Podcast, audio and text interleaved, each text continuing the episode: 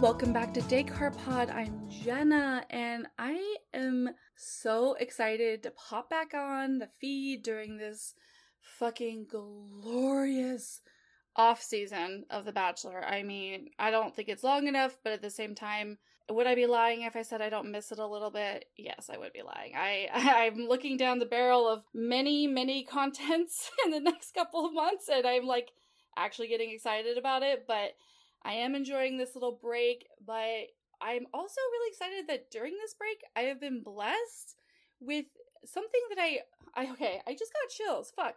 Something I kind of didn't think would maybe ever fucking happen and it's that there is a mainstream major network queer dating reality show and it is the ultimatum queer love hosted by none other than piece of shit netflix. And i am so excited to talk about it though and recap it with y'all and to help me on this first episode to talk about the first four episodes of the ultimatum queer love i am so excited to bring on a new guest to the podcast a writer a musician a podcaster a children's entertainer. Please welcome to podcast lindz amer hey what's up? Hi Oh my gosh, I'm so excited to hang out and chat. Like I, I we were just talking before. Somebody sent me your post about your book that's coming out soon. Yeah. Called Rainbow Parenting and about your little tour you're doing across the country. And I was like, this is really cool. I'll share it. And then you slid into the DMs. You're like, hey, I know you because my partner used to talk to you about Queer Bachelor. Let's talk. Oh my god.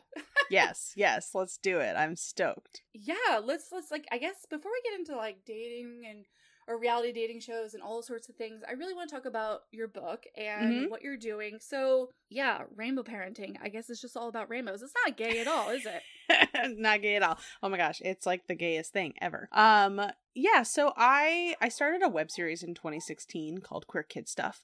And so this is like started me on this career journey of just like making queer stuff for kids in like mm. a bunch of different ways. And that has since manifested into this book that I've written Rainbow Parenting, Your Guide to Raising Queer Kids and Their Allies. And it's like, it's a parenting book, but like, it's really for anyone who has kids in their lives. So, like, yes. caregivers, teachers, like, I feel like, you know, most people have a kid in their life in some capacity, whether you're like an aunt or an uncle or an uncle or, you know, a cousin or a- anything mm-hmm. really. So, uh yeah, that's kind of who the book is for and it really is like what it says it is. It's a guidebook for people to like help them raise young folks in like a queer and gender affirming way. Yeah, I hope it helps.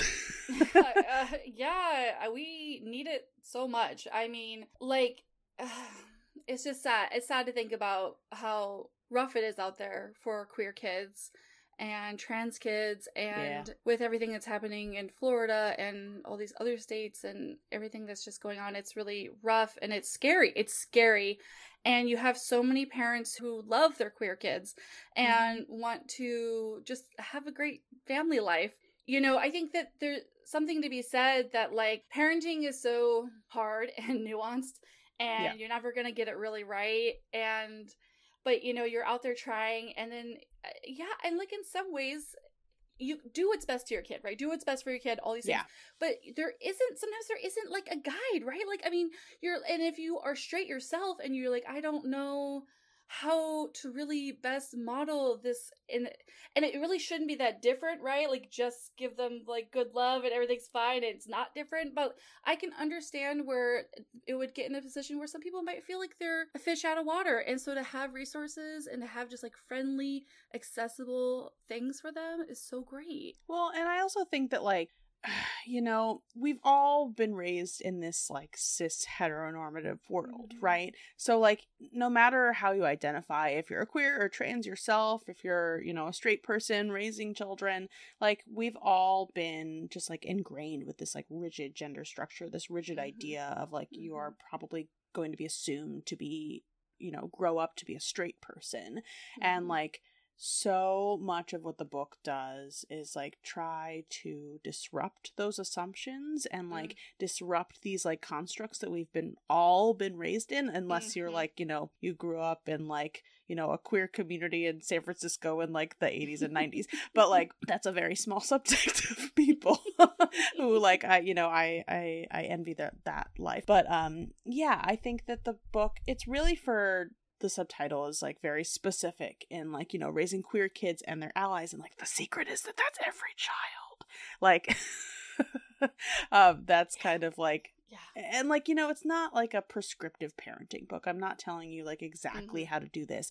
I think that there is mm-hmm. no one right way to do it, but there like are a lot of wrong ways, and I'm trying to steer you I'm trying to steer you away from the wrong ways and point you kind of in the right direction with like Mm-hmm. kind of a parenting philosophy. That's kind of what like quote unquote rainbow parenting is trying to be. Because I'm not telling you like, you know, ah. what to expect when we're expecting. Like I'm not telling you like what milestones you're trying to reach with your fine motor skills with your 3-year-old. Like that's not what the mm-hmm. book is about. The book is about like okay, like I'm going to suggest that you start talking to your kid about pronouns at the age of 3 mm-hmm. because like that's usually when they're going to start being able to process and like have the developmental skills and cognitive understanding of the world to be able to like absorb that and start thinking about like oh like that's what a pronoun is like okay maybe I want to yeah. use this or I want to try this out or I want to try this out this day and I'm like okay great like that's a great time to start introducing that into their environment. But like if a person comes to the book with like a 7-year-old, like I also still think it's relevant because you're still like trying to undo all of these biases you mm. have mm. when you're raising mm. kids in this society, right? And so it really especially the introduction of the book just like does a lot of work to like okay how can we strip away all of these biases and stigmas that we have around transness and queerness in kids and try to like move forward in a healthy way yes. with the young people in our lives. So yeah, I Ugh. hope it like answers the question of like how do I actually hashtag protect trans kids? And I'm like, okay, these are things that you can do in your day to day lives, in your relationships with young people that like actually will make a significant impact in like a large scale if like everybody does it. You know what I mean? Yeah, everyone it's like little steps and then it makes a bigger, like a bigger mountain if we can just like all kind of work together. Exactly. I am so excited and I'm so excited to read it as a caregiver and spread the good word and you're going on tour to you know, promote it yep. and read it, I'm sure, and do music. This is like the biggest tour I've ever done. I've done travel for performances mm-hmm. and gigs and stuff before, but never kind of like on this massive scale, especially not during Pride Month. Um, I'm doing a seven city tour that I uh, coordinated myself, which oh uh, would not recommend. um, I'm doing. I'm starting in Portland, Maine, and then hopping to Portland, Oregon, which just uh, is just kind of a funny thing that happened. Um, yeah. going down to LA. I'm going to be in Chicago, then San Francisco Bay Area, Boston for like a hot sec, and then ending the month in New York City. So uh, all the information is on my Instagram and like the social medias and the Queer Kid Stuff website if anyone wants to check out that because I'm doing author events at bookstores that are all all I think um, queer trans owned um, indie bookstores um, and I'm doing a bunch of like family and children's performances too, so that's kind of like a part of it as well because I do both. I'm so excited. Hopefully, I can come to one of them in June in Portland. Let's do it. Okay, so enough of that cool, important shit. Let's talk about the fuck shit. Sounds great. and that is reality dating shows and what have you. So you're a batchy. You've been a batch fan. You've watched. Yeah. Do you still watch? I do mostly still watch. Yeah, exactly. uh, I will say that I I mean yeah, I do watch. I yes. it's one of those like begrudging things. I feel like it's kind of the thing where if like I miss a week, I'm like, "Eh, I don't need to catch up. I'm fine." Um yeah. I listen to the podcast Game of Roses like mm-hmm. extremely regularly. I love I mean, ultimately ultimately mm-hmm. i um i love a competition show that's like mm-hmm. really what it comes down to like mm-hmm. top chef the challenge like that stuff is my jam and yes. the bachelor and like reality dating shows because i don't just watch i watch like you know F Boy Island and the Ultimatum and like Love Is Blind, like all those kinds of things. And like ultimately, it just is like the rom com version of the yeah, of the com- of competition. Yeah, that like absolutely. I love. But yeah, um, begrudgingly, I guess a part of Bachelor Nation. no, we're queer. We're here. We're in Bachelor exactly. Nation. It really There started as like a queer friend group thing for me. I didn't watch it. I, I haven't watched it for that long. I've watched it Yeah. starting with uh Colton's season. Oh wow. Yeah, yeah, yeah. That was uh, quite a way to get into it for sure. Um, but yeah, then just kind of like locked in with like this like queer friend group of mine, and we started like watching it together. And uh, yeah, Yeah, that's why I'll never like it, it. The I love how it community usually brings people into it too. Um, I've heard that many times. Famously, our, our good friend Ash Talks Batch, you know, she was in like a work thing with her friends, and they were talking about the fact that Rachel Lindsay was going to be the Bachelorette. So they started watching, and then they became like besties, and or maybe they deepened their friendship, and then yeah, like then you find yourself into it because you it community will always bring people, and like the water cooler talk of it all. It's Yeah. just like so good. And as you and I were joking earlier, it's like honestly one of the gayest shows around town in a Oh. way. my god no for real though i feel like i feel like the bachelor the bachelor in particular out of all the other reality dating shows i feel like it's heterosexual camp yes. like that's like how i feel about it i'm just kind of like ooh this is like an interesting world that i have absolutely no part in i feel mostly pretty bad for the people yes, yes, stuck in that world and I'm just kind of like, you are doing this to yourselves, and therefore I will be entertained. and like, you know, the malpractice of the producers aside, like, Mhm. like that's awful. And like, you know, I hope that Yes. they hopefully they unionize and like add to the Mhm. strike that's happening and like all that stuff. Yeah, I just uh it's just funny. It is funny, and it just like hits all these like stereotypes really well that we'll get into when we're talking about the ultimatum and like Mhm. U-hauling and Oh trauma dumping God. and just like the way that you would it even potentially engage and get married with somebody in a God, short yeah. period of time. Like it's all stereotypes, but it's also like it does work and it is like what it is. yeah it's all archetype storytelling i mean like Yeah. that's I, that's uh, like i love astrology i love tarot like that Mhm. kind of stuff it's like all archetypal storytelling um i don't we don't have to get too deep into like being a Mhm. creative but like i i feel like there's something about reality tv that really like strips down and like reveals those archetypes in like an interesting way. Mhm. and it's just like it just works. Like like these archetypes and like characters and storylines have been around for thousands and thousands of years. And like there's a reason why it works and continues to work. And like these producers and the people who make these shows they like understand that. And they can Mhm. they understand that they can like mold a person into whatever they want through the Mhm. lens of a camera and Mhm. uh, they can make money off of it and um, the, that's ultimately what it is i think Yeah. and then we get to reap the benefits of enjoying it. exactly and i'm like more queer ones please because we get these like tiny little snippets of like queer reality shows and they're so good they are so brilliant and uh, yeah we can start talking about that maybe exactly. I uh a great a great good queer dating show.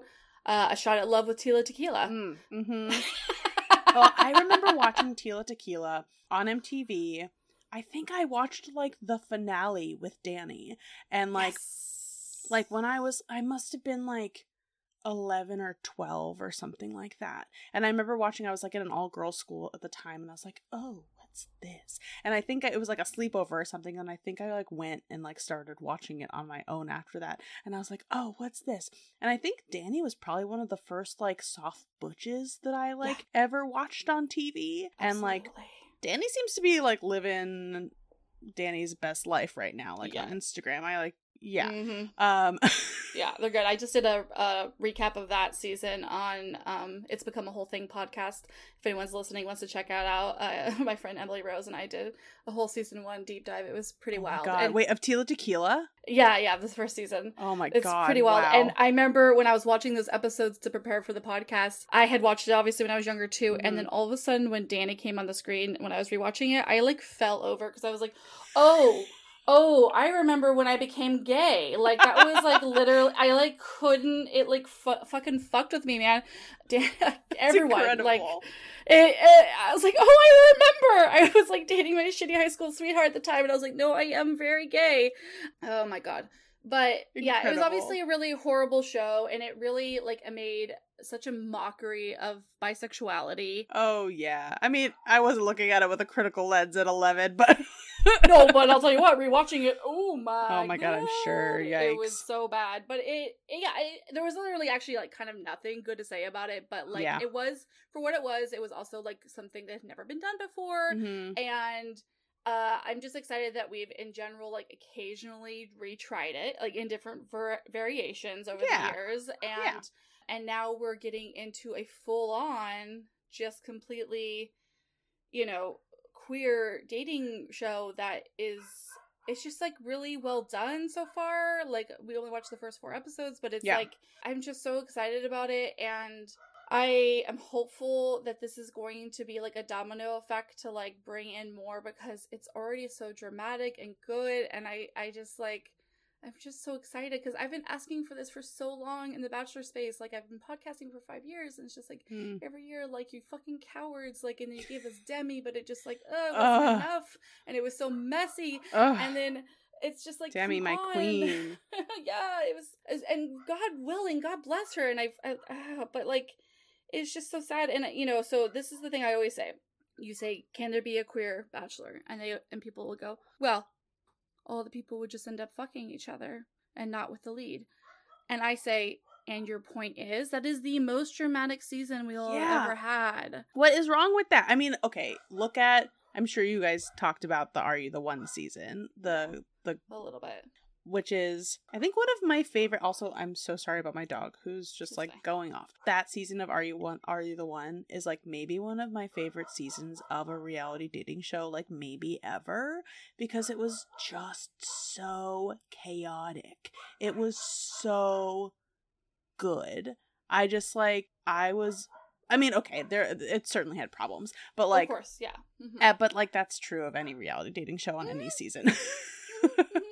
Um but yeah i mean like this this new season of the ultimatum queer love has like given me just like all of the vibes that i like got from are you the one. And i there's certainly a lot of differences that we'll talk about but like oh i just like i need more of this. I need more. Give me Mhm. more. And it's such like i think there's just so much talk about like producer tactics and like the ethics of all of that. And i'm just like you're pro like you can solve this problem by just putting a bunch of horny gays in a room together because they're gonna make the drama happen because that's just a part of queer culture and you don't have to torture them to make it happen oh my god, Lindz, exactly. No, I'm sitting here, I'm watching this, and I'm like, so much of this is so believable, like Mhm. full. And I have a critical ass eye. I tr- and there's actually Mhm. something I'm gonna. There, uh, let's we'll get into the Vanessa of it all. There is literally mani- Mhm. producer manipulation happening, but at the Mhm. same time, I'm just like. Oh my god, this is so just naturally happening because this is how gays are and like Yeah. it's so good and i i oh my god you're right like the bachelor you could really the producers you need a break you guys need to unionize just put a queer season you don't even have to do Right. shit just make sure they're safe and not over drinking and we're fine Yeah. Yeah. Because okay i mean i think a part of it too is that like we're as queer people and trans people like pretty traumatized by like the world around us already so Mhm. like I think the ethics is more about like okay, how can we like trigger people and like instead of like creating new trauma. And like that is like honestly very clear in this season of the ultimatum. Like you can see like oh this person should not be on television. They are not well enough. They have not healed enough. And like that is the thing that's like causing so much conflict.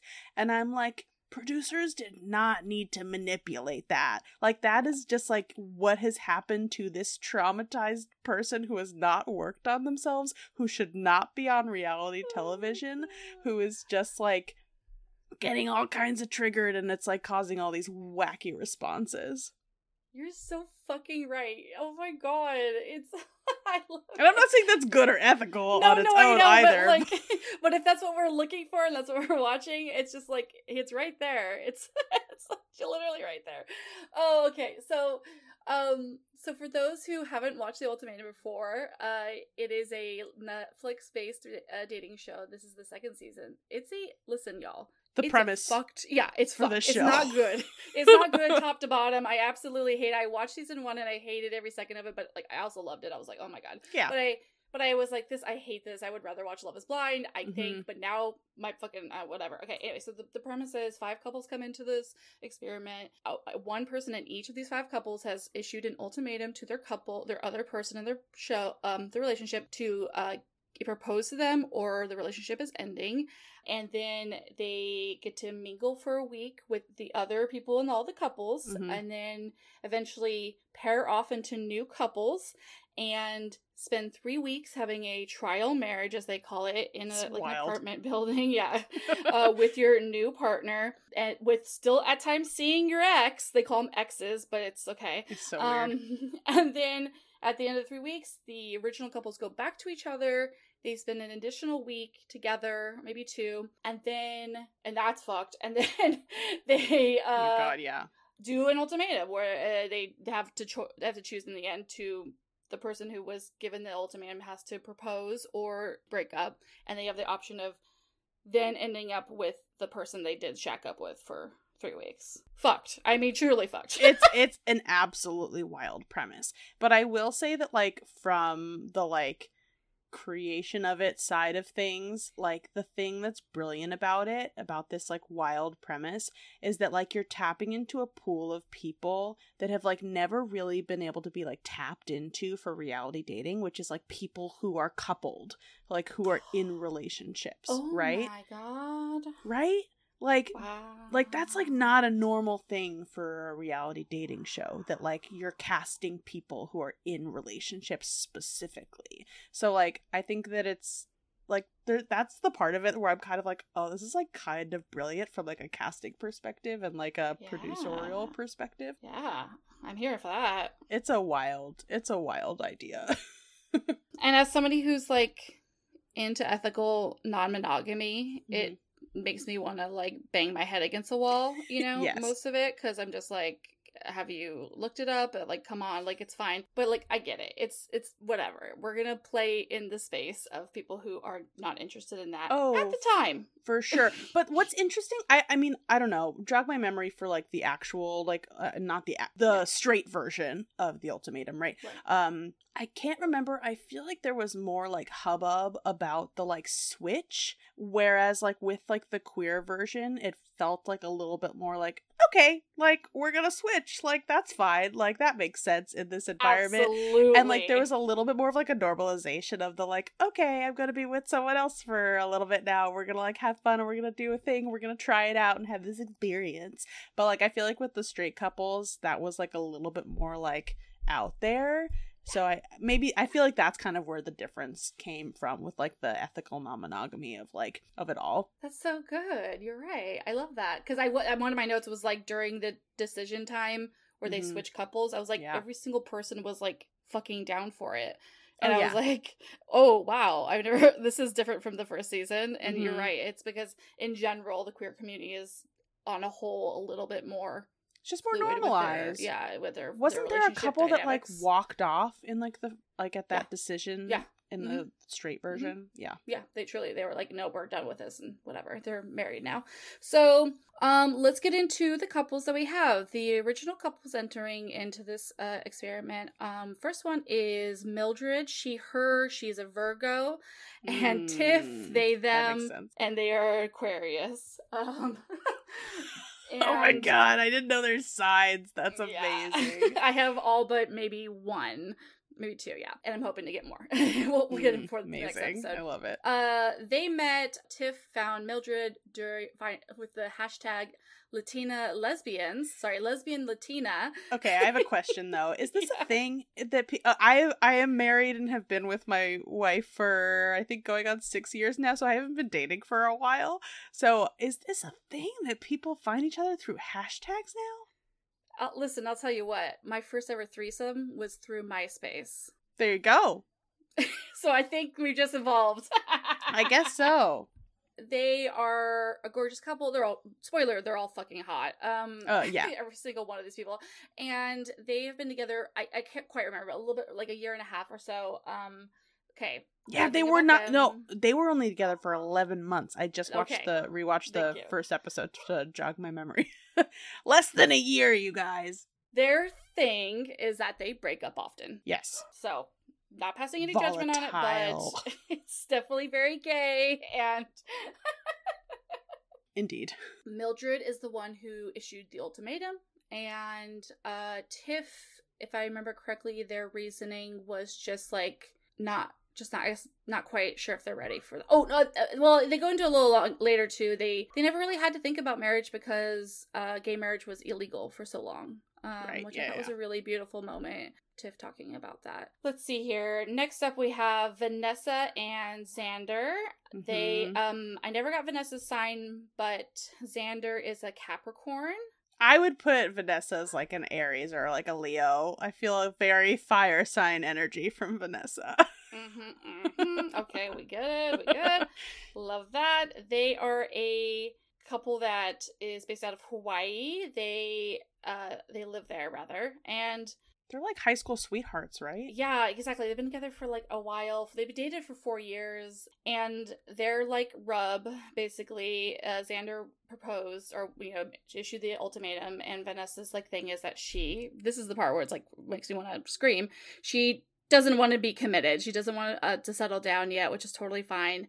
And maybe ever. And I'm like monog- non-monogamy. Have you looked it up, Yeah. please? yeah, yeah. Yes. Oh, sorry. Vanessa is a Virgo. I remember Virgo. Oh. She has she has my same birthday. Oh wow. Do you have fire si- fire signs in your chart? Um, I think so. Okay. There's got to be some other things going on there. But that's so interesting. A Virgo and a Capricorn. Okay. All right. Two earth signs. Next up, we have Aussie and Sam. Mhm. Aussie doesn't have any pronouns listed, and Sam is she, her, and she is an Aquarius. Mm-hmm. And uh, they are an adorable couple. They're like, as far as like original couples go, they were one of my favorites. And They're they very were interesting. The one, yeah, they're very interesting. But I definitely like almost thought the show was trying to hide them in a way Mhm. that they were gonna just end up together. I'm not spoiled, so I don't know. But Yeah. like, um, they kind of seemed at first glance the most like well adjusted and like like they've been together for a long time. Yeah. I thought they mixed well. They just seem so in love, and there are stories like they talk about how they just like when they first touched, it was like butterflies. It just has been like this wonderful thing since. Um, Sam is the one that gave the ultimatum, and Aussie's reasoning is that they are just like they're just anxious about, I guess, yeah, commitment as well, and kind of fully like settling down. They're like forty two years old, I think, and they just Yeah. are not really interested in that, and I, I really respect that. Yeah, for sure. I think I have I have thoughts and feelings about Aussie, but we can get that. We can get into that.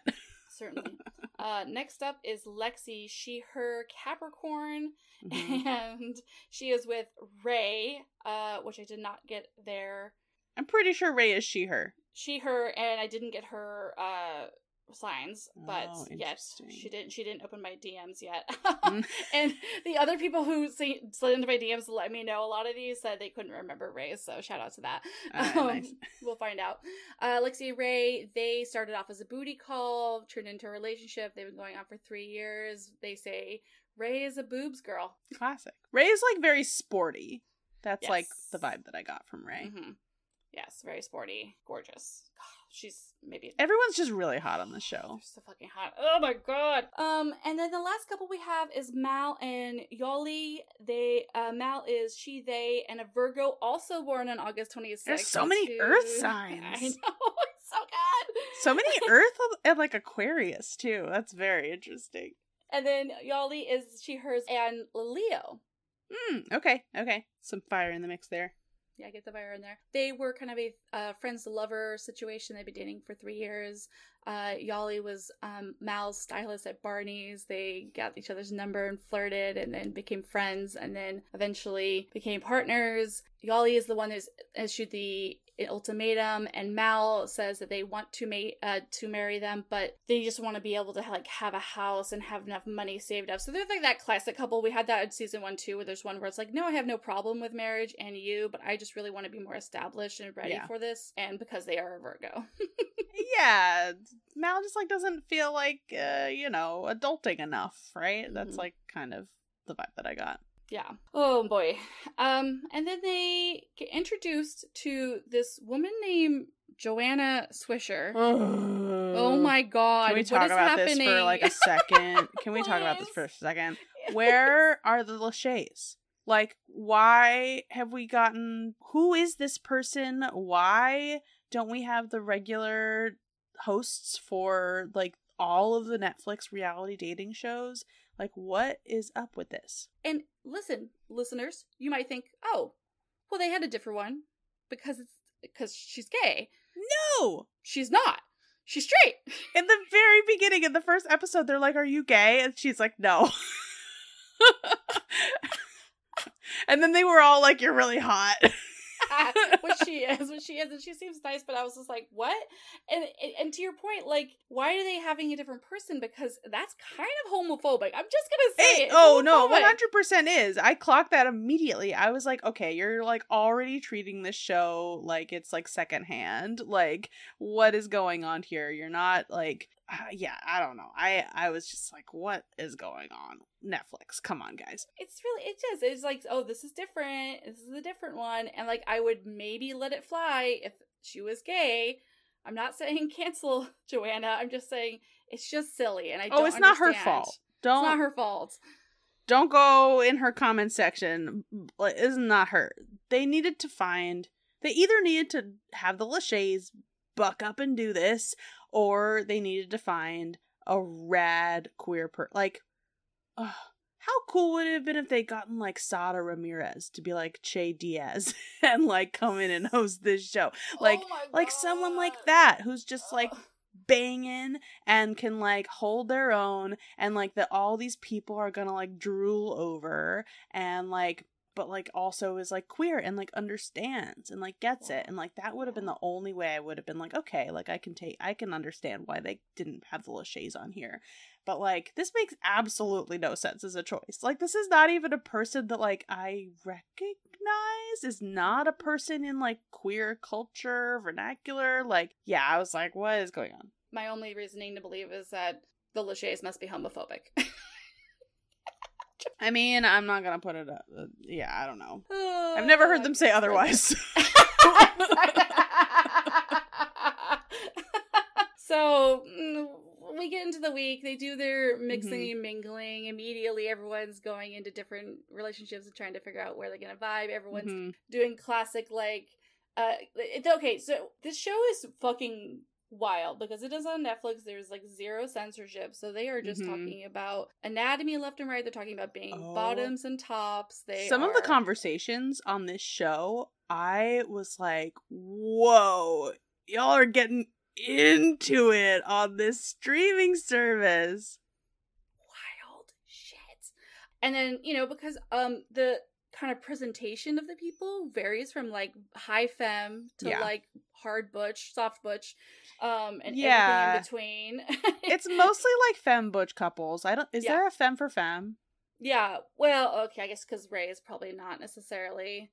Yeah, I don't know how Um, she would identify on that. Yeah, way. yeah, kind of not. It's all yeah, but it's so so. Of course, there's just like a lot of conversations and like there'll be like two butches at a table being like, "Well, I wouldn't have necessarily uh dated you before, but like you're really great and you know, Yeah. so it's just like fun. It's good. yeah, they were like open to it and like uh, yeah, it was that was kind of like nice that they Yeah, it was like a good array, I thought, of people. I thought it was cast decently. Yeah, yeah. Overall, Except for the gender stuff. I was like I'm like a little I don't know. The maybe this is like an editing thing, but I Mhm. was I, I like I'm impressed that you got pronouns for Tiff. Mhm. Like Mhm. I'm just kind of like, okay, there are some people who are having some gender stuff here, Mm-hmm. maybe, but like no one's really putting pronouns in the lower third, so I'm kind of like, okay, what's happening? And then Aussie has that like random aside that's like, I'm questioning my gender, and I was like, okay, but then everybody start uses she her pronouns for Aussie, and I'm kind of like, uh, is that what's going on with that? And Mhm. like. I'm I am not here to speculate anyone's identity, but the, I'm seeing some uncracked eggs here. Yeah.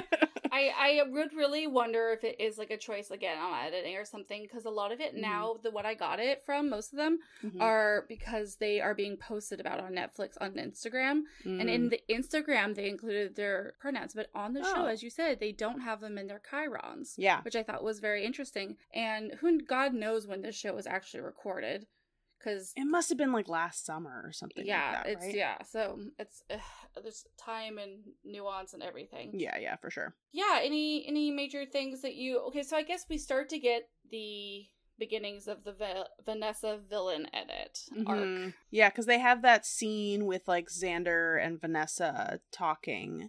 Um, my just like having watched more of episodes and then like watching that again.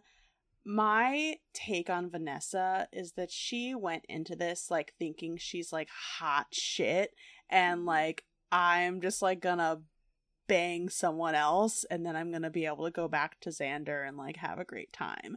And mm-hmm. like that's that's like definitely what she went in with and uh it doesn't like mm-hmm. come off very well. No it's hard to it's hard to stomach because she's a really smiley person she's very like Mhm. upbeat and like personable and yeah. definitely an extrovert and so Mhm. she it like smiles when she's saying something really cunty and i like love that it's kind of like my i'm into that but it's hard it's hard to watch and she's just and it, it, it the thing is like you probably could get an interview with almost any of these people of them saying to the camera uh i'm just like really great and i'm like vibing with everybody because she like vibes with everyone on her opinion and it's like Yeah. okay you're not here to try to make this relationship work with xander you Mhm. are here just to like fuck Yeah. and it kind of continues on as things go on Yeah, and I don't think that's necessarily a bad thing. It's just like, you know, No. is like the for the wrong reasons thing, right? right right oh my god they say that so much in this i was like i hope a bachelor sues them no jk we get the choice night um Mhm. where they choose to end up with different couples Mm-hmm. and then we'll start talking about the couple dynamics i think a little bit more yeah, yeah, sure. So basically, as we said earlier, they just are. It's everyone's gung ho for it. They're emotional. Everything's emotional, but Oh they're gosh, just yeah. like when Joanna's like, "Hey, like Xander, how was your week? Like meeting different people?" They're just like, "I am fucking in love with Yoly." like, everything is fine. It is the way that they talk is very just like so gay, and they're just like, "This is like the best week of my life." I came in here not knowing, and now I like kind of know I want to be with this person. There's so it's it's wild. It's really wild. I mean, it's like you get a bunch of like lesbians into this show that like literally has U-hauling like built into the structure of it. And like, yeah, it's just, yeah, chaos absolutely ensues. So like each person just immediately starts just like talking about how amazing their week was with this new people, and it, Yeah. their partner is sitting at the table across them, just being like, "Oh God, I fucking hate this." But then when it's their turn, they're like, uh, "Mildred to like Sam." They're just like, This decision, like, dinner thing is like one of the most stressful scenes I've maybe ever watched in reality TV. Even like I mean like the one the, like the straight version was like already extremely dramatic, but like oh my gosh, the emotions were mm-hmm. so high here. And like also I think that like what's different about this version of the show as well is that like nobody is like censoring themselves. Mhm. Everyone is just being so blunt and direct and I think that like says something about like communication within the queer community that's like kind of cool and great, but also like everyone was just like laying it out and like being kind of like mean because like because of that. Like it was like nasty in a lot of ways. Yeah, there was something like so strange and like about like witnessing that level of like transparency Mm. amongst these people. So I don't like totally know what to make of that, but No, yeah. I, that's why I wrote my notes. I was like, this is the most dramatic and most like real thing I've ever seen. And it's Yeah. because they're all gay, just being so, so authentically like open and honest and just like the, this kind of conversations you have in your like queer couplings and your relationships at home. Just like, and it's not that straight people can't like have whatever, but you know, No, but saying. they're It's not- just- used to it in the same way. I feel like there's just like a, a level of communication that's built into the queer community because you know we have to grapple with like self in like a lot more of like a profound way than like most straight cis people have to yeah. and so like because we've had to do a lot of that like internal questioning we're generally i would think more i mean this is certainly not true of everybody on the show but i think like queer people generally are a little bit more like in touch with like ourselves and like our Mhm. ability to communicate that to others is Mhm. therefore a little bit more clarified but that is definitely a generalization there are certainly people who on, on this show who are uh, not in touch with themselves oh boy. So yeah, it's real dramatic. Basically, here are Mhm. the couplings, the new ones. We have Mel is Mel is now with Lexi. Mhm. We have Sam with Tiff. We have Aussie with Mildred. We have Vanessa with Rae, and we have Xander with Yoly. Mhm. And it's all kind of expected. The one dramatic part, of course, is that. So what you should know is that at one point, Vanessa, our baddie, she Mhm. was going on all these dates. She started narrowing down onto Lexi Mhm. and Rae. Those were an original couple. Now that's another thing that this show, now because you're talking about gayness, is even possible because before in the straight version, they couldn't do that kind of thing. How could one person date two people from the original couple? Mm-mm. the claws come out y'all So that gets dramatic. That gets like whatever. You're like trying to date me and my ex, blah blah blah. Eventually, Lexi oh, God. finds out that Vanessa's like not here for the right reasons and is just Yeah. here to fuck around. And then, but Rae is like, but I want to be with her. And Vanessa zeroes in on Rae and is with her. And during the like call out session of the the it gets like there's a little heated like call out session. Like at one point lexi like stops the dinner and is like listen everybody vanessa is like kind of a piece of shit and she's not here for the right reasons and i'm really bothered by the fact that she's coming for my like ex. Like this is i don't like it. I don't trust it but i know i can't like do anything about it. And vanessa's just like smirking the entire time. Yeah lexi goes like next level like on vanessa. And then and then rae chooses her and it's it's just like oh my god. And then a secondary part is at one point when xander starts talking to so yeah so xander is talking about how they're interested in choosing yoly and they were like oh they remind me of this person i like dated once before and vanessa just like interrupts everything and is like who's that? Who the fuck was that? The like territorialness of like especially like I'll say like some of the femmes is like is like pretty intense, I have to say. yeah, it's really like, what is happening? And then it just like goes whatever. And at one point, right after it kind of like gets kind of settled a little bit, hmm Vanessa starts mouthing "fuck off" at Xander and like does it a couple times. And you would think it was some kind of weird fucking editing. No, immediately later, Mildred or somebody else like brings it up and is like, "Hey," after everything's like kind of settled, they're just like, "I feel really uncomfortable that you're sitting here like." aggressively antagonizing your partner. Yeah, it's like not a cute moment for Vanessa. Not great. Mm-mm. Xander is certainly getting a lot of uh victimization in this. Yeah, yeah, it's it's weird. So not great. Uh, and yeah. So anyway, everyone matches up as we said, and Joanna speaks up, and straight Joanna, she's like, "Hey, everyone, this is Straight Joanna. She's, hey, uh, we're so this is it, bit. Like, go live with these people for three weeks and good luck. Have fun. Have fun. I feel like she's just like the whole time she's like extremely deer in headlights. She's just kind of like, what is going on? I feel like she is like us watching The Bachelor. right? Why would they do that? This is kind exactly. of weird. It's just kind of like, what's going on here? What is this like world that I just like kind of am realizing I don't understand as I'm here, and like I should not be hosting this show right now, but I'm gonna cash the checks anyways. so basically i i we get all those different things so i will say before we get into some of the racial relationship dynamics i want to mm-hmm. get your opinion on how do you feel about the show not shying away at all from like the intimacy that we're seeing on screen and i just curious what your thoughts on because like i have I, I like it. yeah, I'm a fan. I think that like I mean they do that with the straight couples. Like Right. I mean, I watched the season of Perfect Match and like it basically soft porn half the time.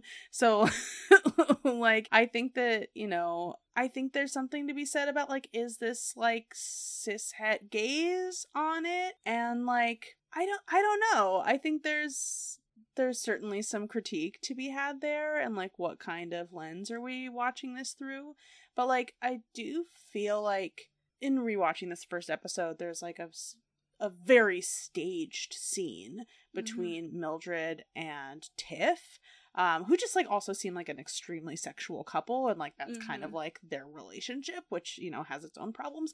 But that was like that was extremely staged. Like the camera was like in the room with them versus like sex scenes that are kind of like later in the show Mhm. that are like kind of like hidden cam and like Mhm. are like a lot more like Mhm. voyeuristic, right? Yeah, exactly. yeah and you know i think that you know i don't necessarily have the analytical background to like do a full queer theory analysis Mhm. of that but Mhm. like i'm at least glad they're treating it the same as Mhm. the straight shows Mhm. i think Yeah. that like that's an argument for sure i didn't feel like it was I mean, I don't want to say it's not gratuitous because like the whole show is gratuitous. Yes, yes, exactly. So like uh, there's that, but I also think that like these shows are just like about sexy mostly naked people anyways. Mhm. So like I am not mad about it. No, that's that's how I'm taking it too. Honestly, Yeah. because I've said with other things I've talked about on my podcast before, like I, you know, have this campaign "Roses for Everybody," Hmm. uh, where we're trying to get fat representation on reality yeah. shows, and it's like in my dream future when we do get fat representation on these shows, I don't want them to treat them any differently at all because we shouldn't be treated any differently as fat people. So. I don't want the gays being treated any differently as well. It's just Yeah. like you know, it's like the duality of knowing that that's true and good, and I'm happy, and I'm like really happy that they're not ch- changing it. But I just know that there is going to be online discourse in a Oh, way, and sure. like these individuals are going to get hated on. And I know Yeah. that whenever we do get fat representation, those uh, you know cast members are going to have to run the gamut of uh, opinions from people of we don't need to see this. And I, I guess I'm just interested to see how the media or how the world at large Mm. handles this that I think is beautiful and and Yeah. gaudy and nasty and Yeah.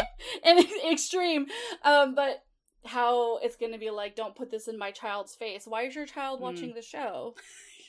Yeah as as someone who is like a children's performer and like is you know wrote a parenting book like this is not a show that's relevant or quote unquote age appropriate for your kid for many reasons the Mhm. sex scenes like aside from all of that and Yeah. so like because there's you know it's for me it's less about the sex scenes and more about like the lack of media literacy that kids have to be able to just like sort through the fact that this is like i mean quote unquote reality, TV, right and so Yeah. like i'm honestly more concerned about that than i am about like the nudity and the sex but like i mean certainly that's not age appropriate either but yeah i think um as uh, a couple of things to the points you were saying like as someone who's been through like quite a lot of online harassment like no one deserves any of that and like Mhm. you know you know it's it's interesting that like the people on like the straight or dating shows like go through so much of it too and it Mhm. has nothing to do with their sexuality and has everything to just do with the archetypes that they're put into on the shows and the Right. narratives and like people just like not be i mean a- adults not being able to have the media literacy skills to understand Mhm. that these are like not real versions of these people um like that it's you know it's contrived right they're put into these narratives they're put into these archetypes like that's not like them making that choice right Yeah. um and then the other thing um i thought of was that um so i i listened to game of roses Mhm. and uh they put up recently on their instagram they did like ai generated versions Mhm. of like what the bachelor could look like and they had um they like ai fake generated like an asian bachelor Yeah. and a fat bachelorette and Mhm. i was just like these are epic i would hit play on these seasons like immediately Exactly. First of all, the and Asian Bachelor- was. the asian bachelor was so hot Mhm. Mhm. and the the hot. fat bachelorette was like gorgeous and Mm-hmm. i was just like this would be brilliant like yes absolutely sign me up i want to watch that show Well, anyone who's listening who's new to the podcast, please head over to Roses for Everybody on Instagram and sign our petition and share it proudly. heck yeah We want that AI to be a reality. Yeah. Um, and then also check out my Instagram highlights where I uh, went on a wild tangent and created a whole backstory for both of those characters. no So- way okay Yeah. i'm gonna check that out when it's off it's great His name is Andrew, and her name is Lauren, and she was on his season, and she made it to final three. It's a whole story, y'all. It's so good. So it's possible. But yeah, I, I agree. But I just, I definitely think that I am going to wait in the next couple days to see the think pieces from the fucking bigots who cannot remember that they weren't mad or also were mad at the straight couples doing it. Mhm. Whatever suits their narrative oh yeah is my ugh, my fear. But let's hope that's hope for the best. So what? I mean, we're, we really don't have the time to go over every couple, and I'm gonna be Yeah. recapping this whole season with y'all here at Date Card Pod Industries. But is there? Yeah, let's talk about the Aussie of it all first, and then we'll get Yeah. into the uh Mal, Lexi, Vanessa, Rae, and then also touch a little bit on Tiff. yeah for sure Okay. um okay you said aussie and sam first Yeah. I think ultimately Aussie should not be on television. This is a person who probably should have been vetted um off the show as someone who like needs to be in a lot of therapy and like has a lot of childhood trauma and like a lot of gender stuff that like they really got to work through and uh not on national television. Mhm. Um, I really like Sam though. Like she seems just like really level headed. It the vibe that I get from them is that like Sam really loves and cares for Aussie, but like needed something to change with Aussie in their relationship Mm. because Mm. it seems like Aussie's just like not dealing with Aussie's trauma. And like Sam, I think, is probably caught between again, I'm projecting a lot of stuff onto this Oh, yeah, for well, yeah. certainly. Um but Sam's seems like the kind of person who feels like she's stuck between a rock and a hard place of like loving this person but like also knowing that they have to work on their stuff but like also still wanting to be with them. And like this show i think she says this in the first episode of like i hope this is like a wake up call. And like uh is this like the most ethical way to do that? Probably not. Um but Yeah. And and to Aussie's credit, they try to often be like, I need time, I need space, Yeah. I need to meditate. yes. I cannot. I am triggered right now. And then there's a conversation Yeah. where um Mildred has with Sam, like when they're all having their little dinner dates, Mhm. the couples and everything. She's like, Why do you ever get to fucking talk to Aussie? Because they shut down. And Sam's just like, No, I know, but like it, it's it we're we're practicing empathy here. Yeah. Aussie needs to shut down sometimes, and then they Mhm. gotta go meditate and all these things. But it is, fr- I mean, uh, Mildred's, uh, you know, frustrated because she's just like, well, when am I ever gonna? When do you even get a chance to talk? Because it's just like well there's no communication. But I, I Mildred also has her own things, right? Yeah, Um, exactly. That's part of it. But I also think that, like, uh, to Aussie's credit, Aussie is like quite self-aware of like Mhm. when Aussie is Mhm. triggered and like needs to take a moment, and like that is like huge props. Like I, Huge. yeah, that is like a huge at least step. But like, yeah, Aussie got a lot of stuff to work through, and uh It shouldn't be happening on national television. oh my god. and definitely not Uh, with Mildred. Oh dear lord. Yeah.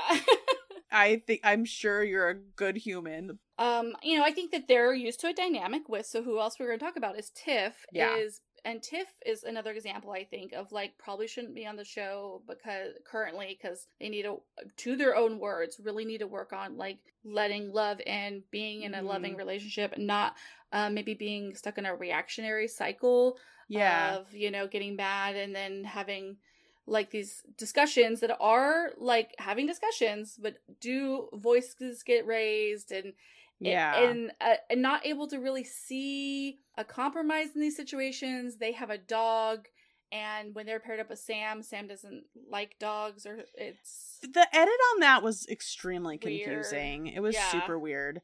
Um, I didn't like totally understand what was happening, but I will, and I do think that they also like the edit really focused on like the beginning of that relationship and like when they were having like extreme conflict, but then like they kind of like disappeared, and I actually think that like Tiff did okay in Mhm. like figuring out some like communication stuff.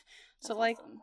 props to Tiff for like growing. yes Um you can see they have such a heart like i they're kind of mm-hmm. my like i i love them i think i'm gonna become a stan in a way I just, like Tiff a lot actually. Yeah, yeah, it's they're great, and like when they are at points where you're like, Ugh, it's it's like you can see that it's because they are just like struggling to like get through that cycle, and that they're Yeah. trying to break it down and stop. The problem is just that them and Mildred shouldn't be together. No no no no no. No no no. so yeah, ugh.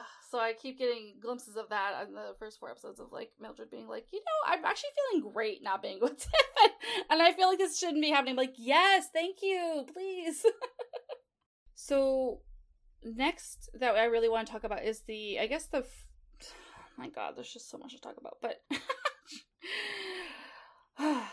the Lexi Rae Vanessa of it all. So Lexi Yeah. is now coupled up with Mal, who Mhm. as of now, I Mhm. am team Mal and Lexi as a Mhm. couple. Like they're my dream team.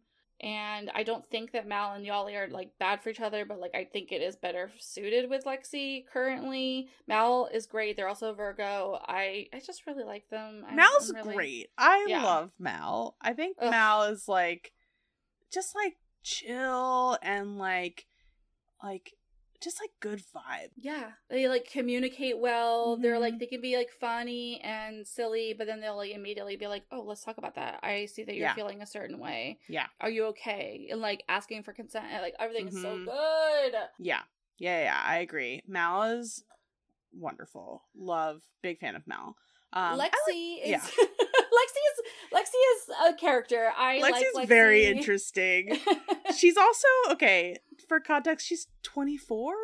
oh, I think she she's very young, and Yeah. like she also was talking about like how her I think both of her parents are in the wedding industry. Her Yes. dad I think is a jeweler, and her mom I think is like either a wedding planner or like something of that ilk. And uh, she I really like Lexi, but I also think she gives me vibes of like someone who like just like thinks they're really mature, but like you're like kind of still a baby Mhm. and like just like isn't self-aware of that no, but And, knows like, everything. yeah knows everything is just like i'm ready for marriage i'm ready for this like big commitment in my commitment in my life but like actually not like understanding that like you're not and there's like a lot more that you kind of have to experience and like Yeah, yeah. to Rae's like credit is someone who like kind of sees that but also like rae has her own stuff so yeah exactly. Uh, this is like the caveat on everything is that like know, this right? person is like not quite in the right but also like this person like has their own stuff to deal with That's the,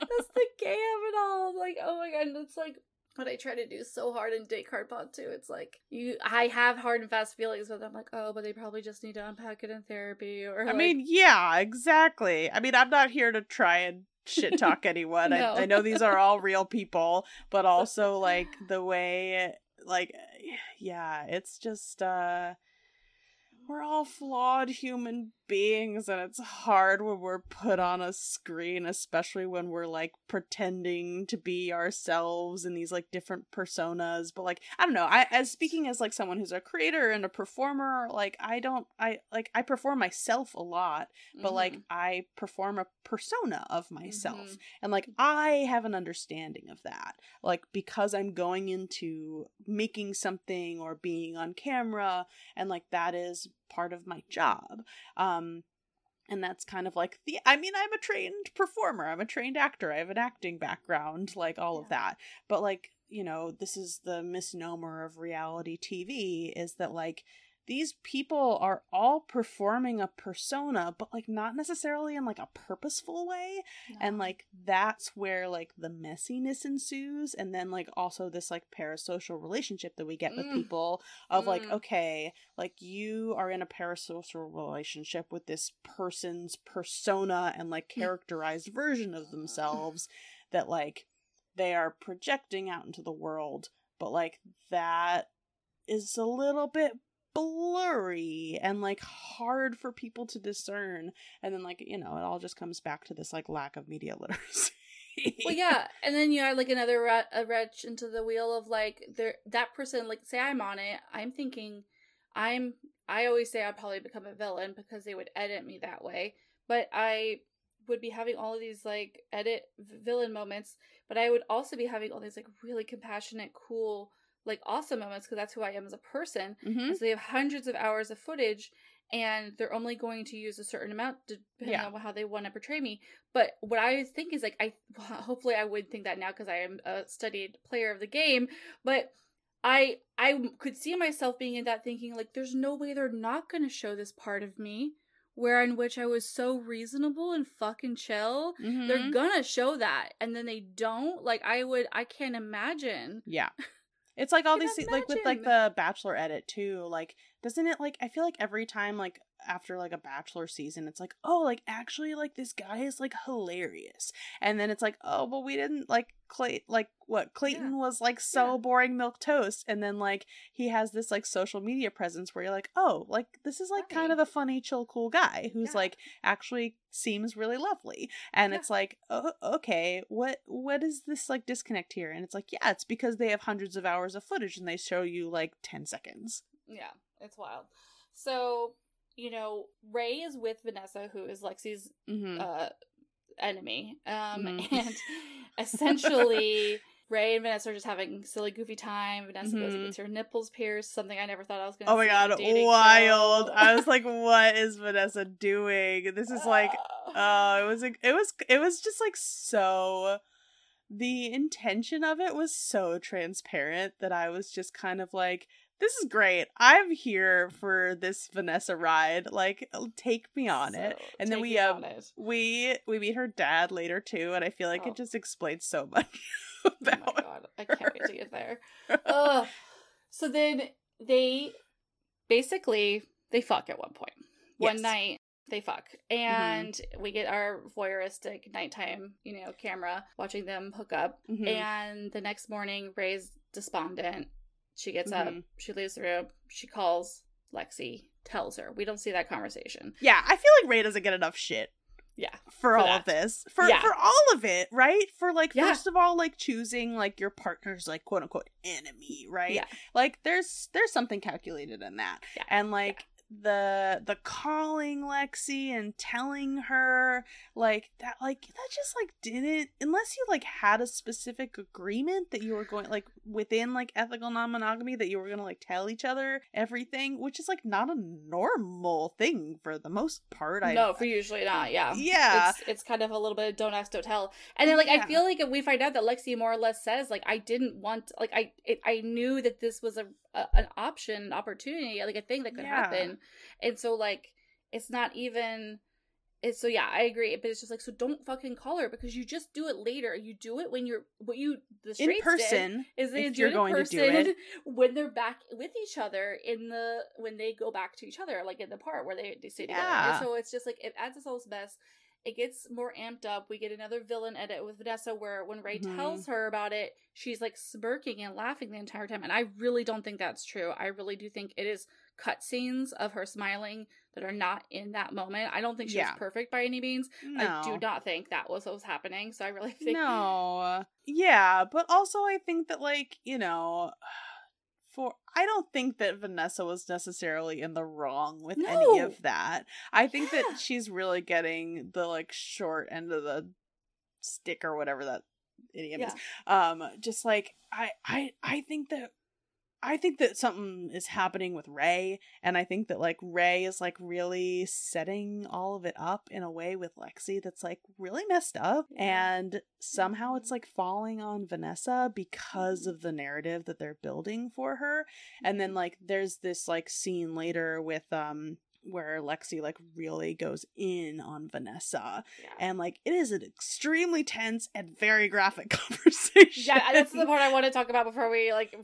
It's fucking wild. Yeah, so they're at these. They all go and have happy hour with. They split them up still, so it's Mm-hmm. still it's one set of the couples and the other set of the couples. So we're eventually getting to which is wild on a queer season. Like I'm like, oh my god, they had to separate them like this. It's like fucking crazy. And we get, we get that, we get Lexi sitting across from Vanessa, and it comes up, and she's oh, Vanessa's like, yeah, it's going really great with Rae. Like we're just like having a good time.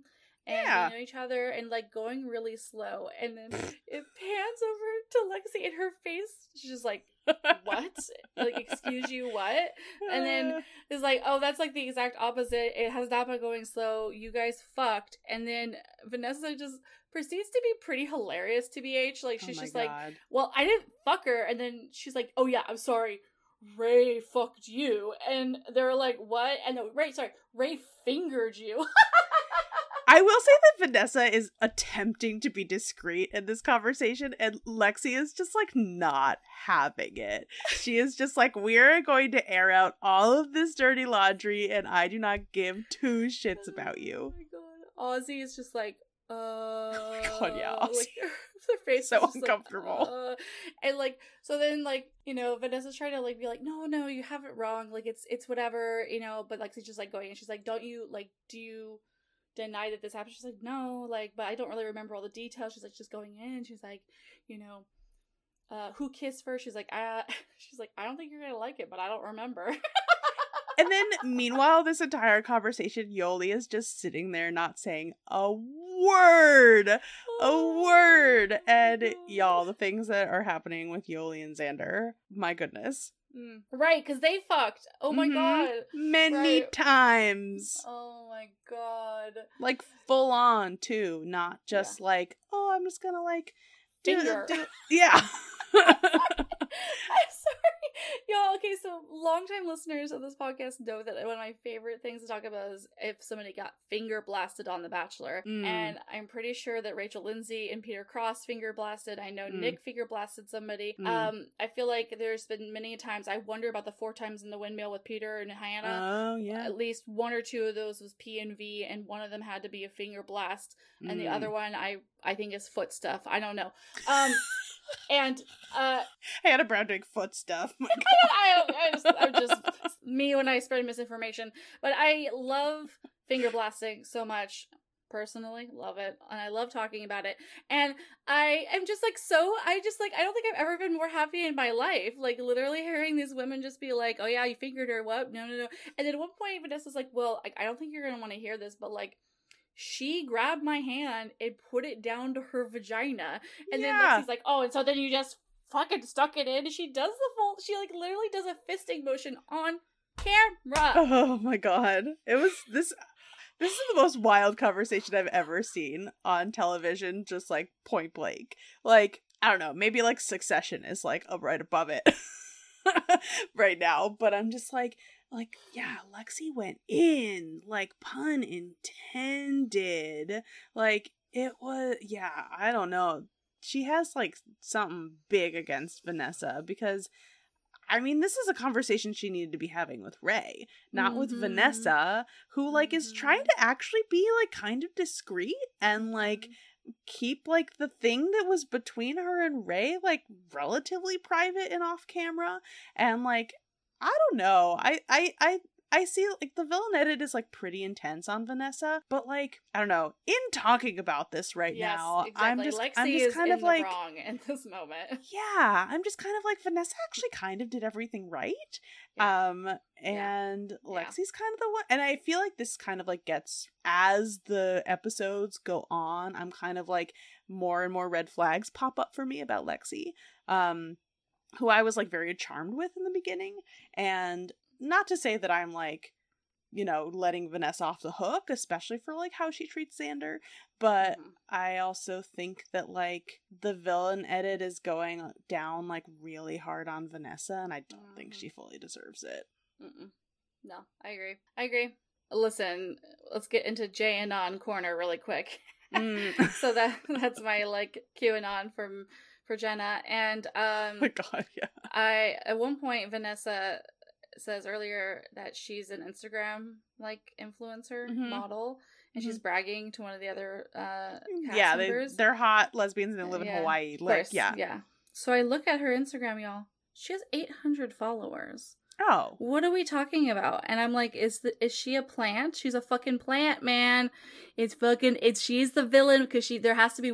I feel like for their first queer season, they're like we just have to have one through and through Hmm. bitch, bitch that everyone in America can be like, we're gonna hate her and she's gonna be fine with it because she's just like a nobody and is not Mm. gonna be bothered by that. And I think Queen Victoria was that for Matt James's Mm. season, like an actress essentially. Yeah, for sure. But I also think like the pairing with Xander though. Oh, true. You're right. I mean, it all falls apart when you start to really look at because the like J- dynamics. Xander is like so is just like so puppy dog like one of those people who's just like so for TRR yeah, and like yeah, truly. is just I mean I don't think that like the relationship with Vanessa is like I don't know bad or coming from bad place. I don't know very much about their relationship to be honest. I feel like it's pretty much left on the cutting room floor.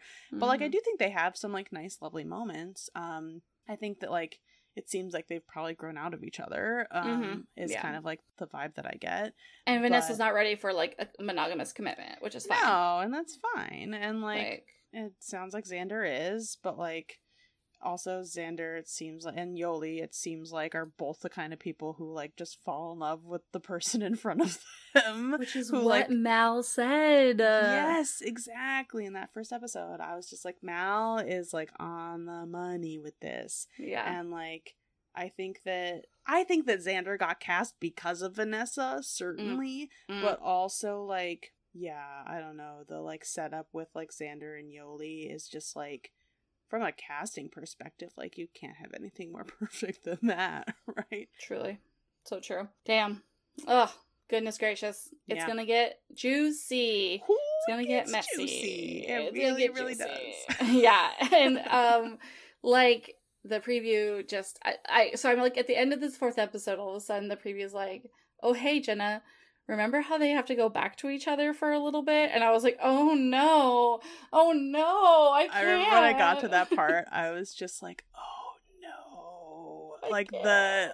because this is the part where like it being like the gay version of the show is so so good Yeah. it's because of the u-haul thing and like because everyone just like i mean not everyone okay yeah, but fair basically, every, yeah, but like people were not hesitant i mean No. when i say people I, i'm talking about one couple but like not any hesitation not like any like thinking about it or the action like just like so in the moment and then like having to go back for those people i'm just like this is this concept is just so chaotic when it's with Mhm. queers and Mm.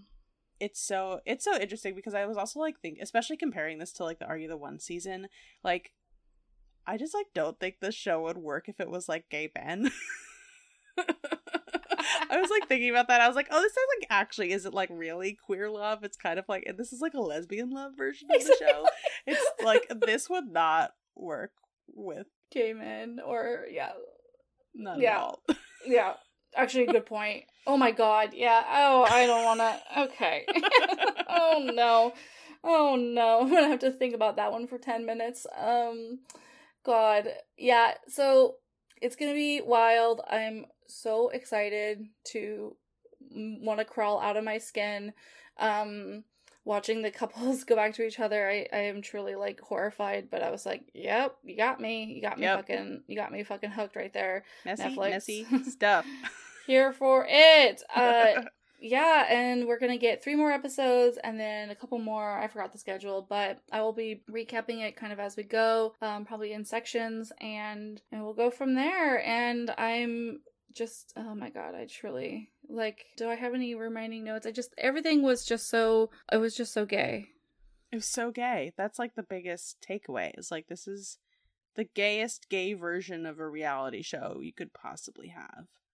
Like honestly, like smart of Netflix to like turn this into Mhm. a queer one. Like Mhm. it's just like the format is just like kind of made for like Mhm. lesbians and gender nonconforming question mark Mhm. people. Yeah, and I and I think there's a couple of them are bisexuals maybe, but um, yeah, for sure. Uh, uh, well, I'm sure we'll figure out all that as we go along. But yeah, no, I agree. And I think that I came into this like last month when I watched the end of LIB 4 and I was a shell of a human Mhm. and they shocked me with this preview. I was like, ooh.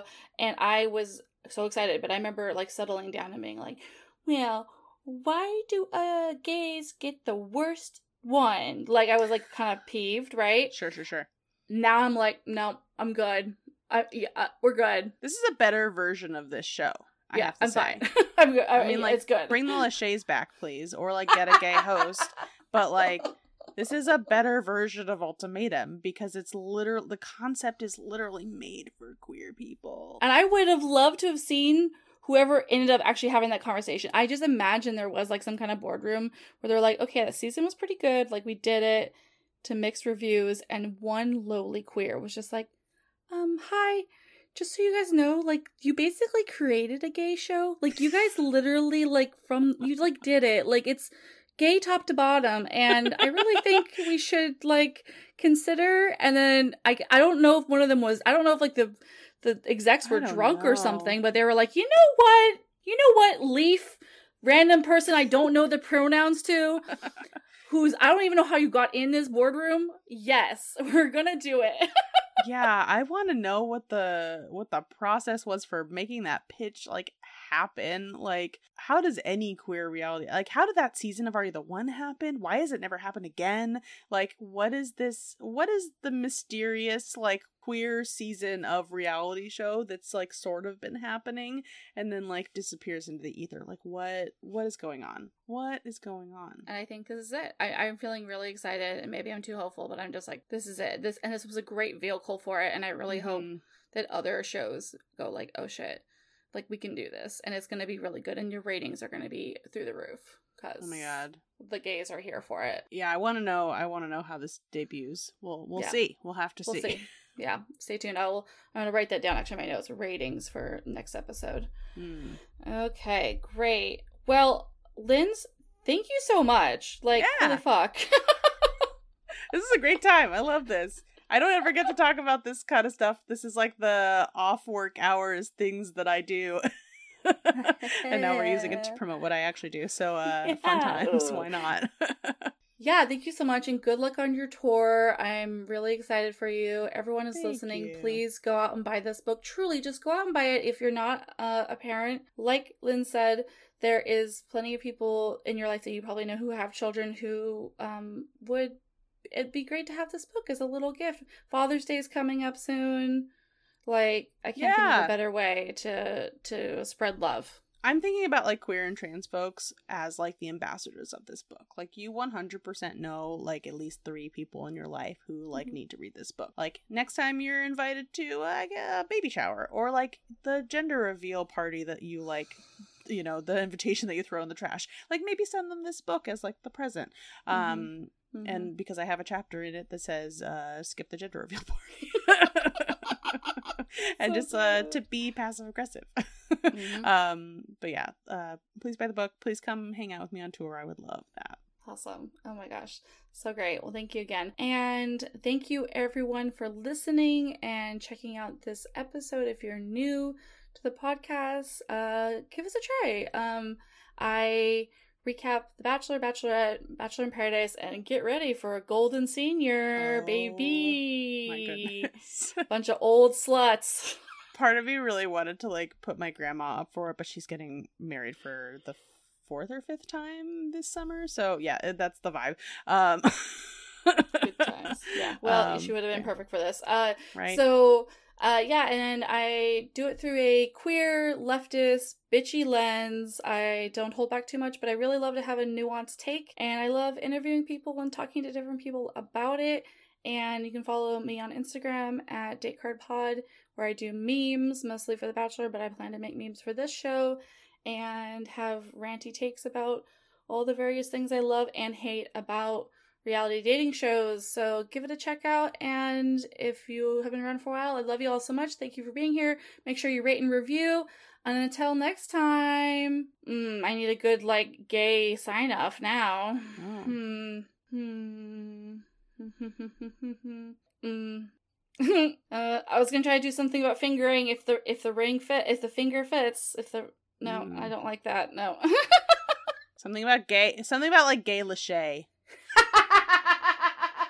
I am gay for Lachey. Woo! Bye.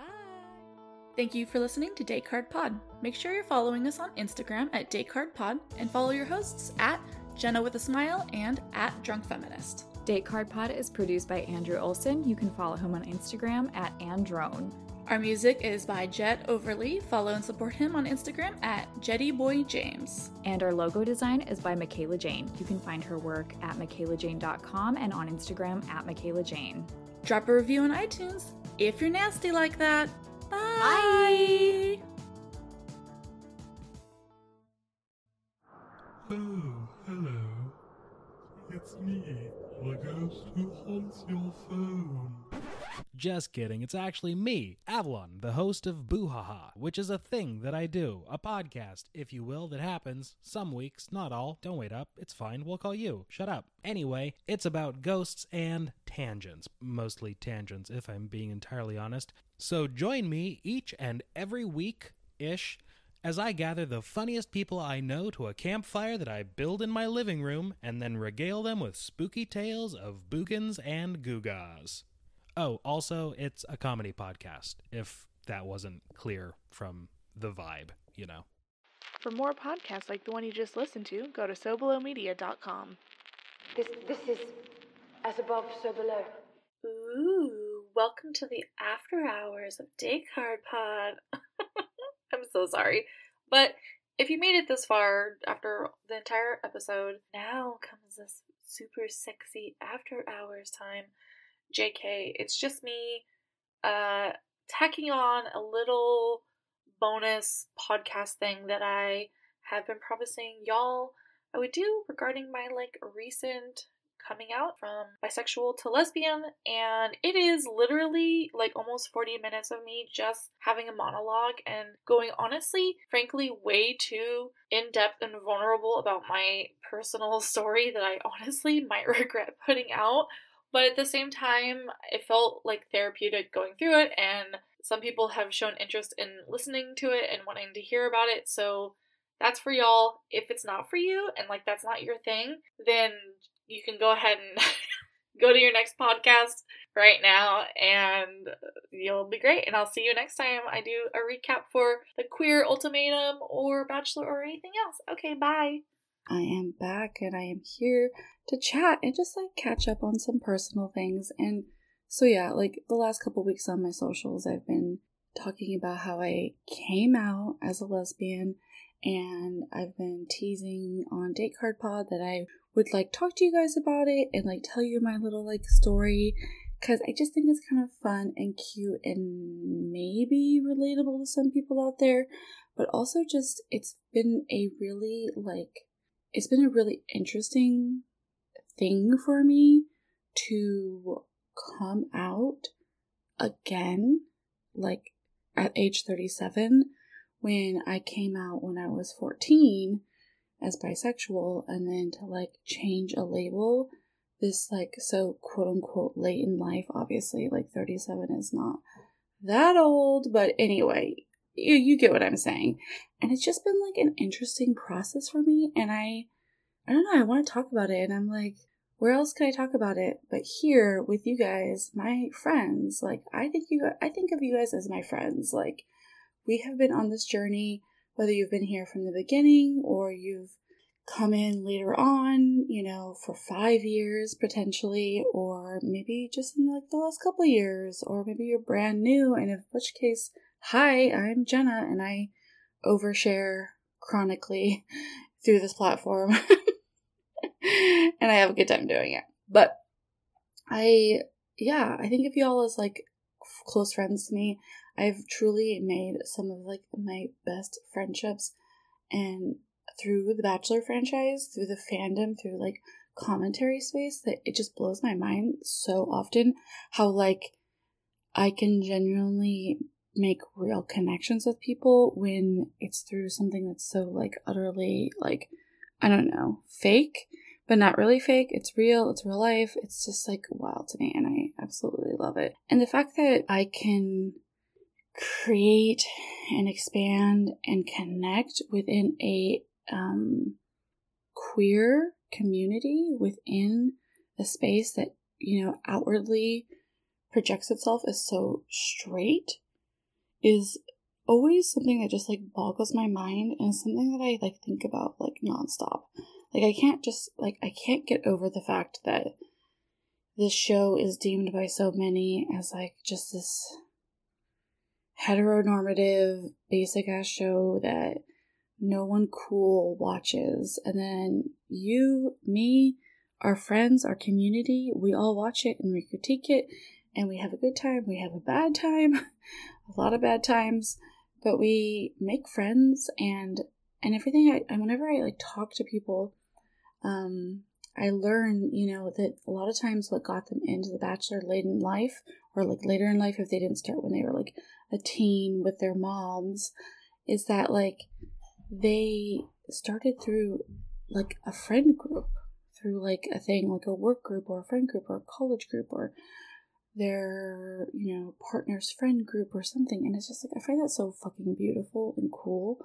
And it really does speak to like how bonding stuff like this can be reality television can be like such a bonding thing and it really is something that we shouldn't just like brush off is like completely you know doesn't have any merit in our lives. Um and i think that's why a lot of times it can be so painful when like weird shit happens too because it's like why like what is even happening you know but it's important to us right it's like our it's like our like connection to our friends and then all of a sudden there's like racist or like horrible scandal happens and you're like what the fuck but it, it means so much because it's like something that really draws us to each other like i was recently talking on tiktok about like the taylor swift Matty Healy drama of it all. And it's like people, the fandoms, lots of the fandoms are like really suffering because they they want to like distance themselves. They they have like this negative feeling right now, but they don't want to like move away from the connections they built as a fandom and the people they've like befriended through it and like parasocially or otherwise and it's so it's like just a powerful thing. It really, I'm just always so fascinated by that kind of stuff. Anyway, I could go on and on forever about that, and one day I will. Uh, but yeah, I guess so. I will say what's really funny to me is that like I keep. I I think why I wanted to record this is because I wanted to just kind of put it out there because I wanted to stop gaslighting myself. I know that's a trigger word in Bachelor Nation, but I feel like in many ways I've been gaslighting myself for a long time that I am not lesbian. And then also, additionally, in the coming out process, I was gaslighting myself a lot because I was like, it's not important and it doesn't matter that you've changed your label from bisexual slash queer to lesbian. Um, and it's like at the same time i'm like it isn't important and i'm gonna like say that because like in many ways it's like i've been uh, viewed as queer from like listeners, friends, community, other people. And that's not like an inaccurate label for me, right? In a sense. Um, and it's one I've been like pretty happy fluidly going between bisexual and queer for like the last like four years or so. But at the same time, when I actually like fully admitted and like accepted in my like head that I think I better identify with lesbian, it felt so, so, so good to the point where I was like, no, this is important. Like, this is important for me. And it's important that I actually like talk about it and accept it and like be out with it and like process what that means for myself. But it's like, I'm like sitting here being like, it doesn't really matter, right?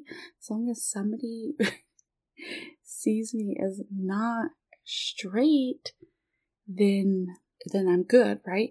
And truly that's still true, right? Like if somebody were to just be like, "Oh, that person is bisexual or queer," like it wouldn't I'm not going to be too upset by it personally, although I do think labels as a whole are really important and really important giving like self internal like euphoria and external euphoria. I think labels as a thing is really interesting because I think in many ways labels can do a lot of harm, right? When we like apply them to like a gender binary or like a heteronormative like construct, labels are like really harmful and they can be used in a harmful way and even they can be used in a harmful way when somebody like singles out somebody who's using a a non-straight or cis identifying label, then they can be used as a target because of those labels. So, like, labels can cause some strife, but at the same time, it's like two things can be true at once, right? Labels can also be so freeing and so comforting and can be like home, and it can be like what's really something that can like make somebody feel like their full authentic self um, and in many ways can like help somebody survive and live and make it through this world. So it's like I just think it is important to talk about them in one way or another, and I think it just depends on the conversation you're having, of course, of how labels can be used, how they should be used in a more positive like way. So yeah, I it's like in that regard, it wasn't important to me, or I thought it wasn't, and that's why it kind of took me a while. But in other regards, it's like been so important for me to finally like really be honest with myself. And I found that very interesting because I think if you're a listener of, the podcast, you probably have like. I actually know for a fact that there are people who've literally DM'd me and been like, oh, I thought you were already a lesbian, or like I thought that's how you identified, or whatever the case. And, and like I will say, joke, joking, joking included, like some of this conversation might come off as like misandrist and like anti-man, and my apologies to any men listening. But that's not like my intention, but it is like we're just gonna be having silly goofy times, and that's what you guys come to expect from this, you know, space. But you know, I think it's been pretty obvious that I've been like not interested in cis men for like a really long time. And I was kind of like the last person to really put that together. And it's like, that's what's been funny to me is like when I started telling some of my closest friends, I started DMing them and texting them rather, I was like, I was nervous, and we'll get into that reasoning in a couple of minutes, but I was like nervous to do it, but which felt weird in itself considering how gay I like am and how gay I live my life with just like the choices I put out there, like the way I dress, the way I flag, the way I like interact in spaces. But I was still nervous. But three of my closest friends that I reached out to first, all three of them in their own variations were like, yeah, duh. So fucking funny. And I just love it so much. So, like, one case, um, my friend Connie, they had I guess a couple weeks prior had bought me a little button that had like a lesbian flag on it. And they bought it for me. And then when they got home they were like um I'm not sure if Jenna actually identifies that way. And like they'd realized. And so they didn't give it to me but like yeah but like yeah they knew right my other friend was like told me the story about how like just recently they had been talking to their partner and they were like uh the partner was talking about a Jenna, a different Jenna. Um, but I hadn't specified that it was a different Jenna yet and that they that they know and they were like, Oh yeah, this Jenna blah blah blah, she's a lesbian. Like it was just like in the conversation, right? And um no, actually, sorry, they were just like talking about Jenna, the other Jenna, and then my my friend was like, "What do you mean? Jenna doesn't do comedy anymore?" And their partner was like, "No, no, no, this Jenna's a different Jenna." Um, uh, well, she he describes her and everything. He's like, "Oh yeah, and she's like a lesbian," and so like I, I guess to you, I'll I'll just specify lesbian Jenna and bisexual Jenna, meaning me. And then my friend was like, "Oh, I mean, lol, yeah, but like." I think Jenna actually is gonna like come out as a lesbian any day now. And literally days later, I texted them and was like, hey, I think I'm a lesbian. it's so funny to me. I fucking love it. My other friend had guessed already, or just like was like, yeah, of course. And then um, my other friend Shannon, who's been on the podcast a couple times, they were talking to their partner, and I guess their partner was like, oh, because I was telling her, I was like, hey, I think I'm a lesbian. And I guess her partner was like, oh, yeah, Jenna? Yeah, I thought she already was one because, like, she just got a massive Twilight tattoo across her torso. There's no way she is catering to the male gaze. Like she has, she's not catering to the male gaze at all. And uh, it was so funny to me, and that really helped me kind of process and click like, literally, for so long, I have not been catering to the male gaze, like, at all. At all. Now, I will say bisexuals and pansexuals and just like general fluid queer people can absolutely not cater to the male gaze and still be like any of those labels, right? Like that is true, a true statement.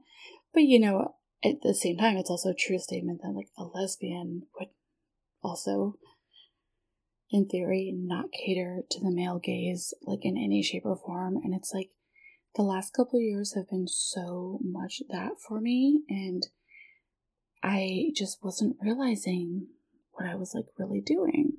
So, yeah, that kind of brings me back to like my journey a little bit. Okay, so I went on a long tangent, but so my journey in a sense has been when I was 14, I knew that I was bisexual and I came out to my mother. She was actually really accepting. We were driving, like, she was driving me around town at the moment, and I told her, and she did like steer into like the other lane for a second, which was scary. it was just because out of a shock because it was like really random. Like, I just like blurted it out.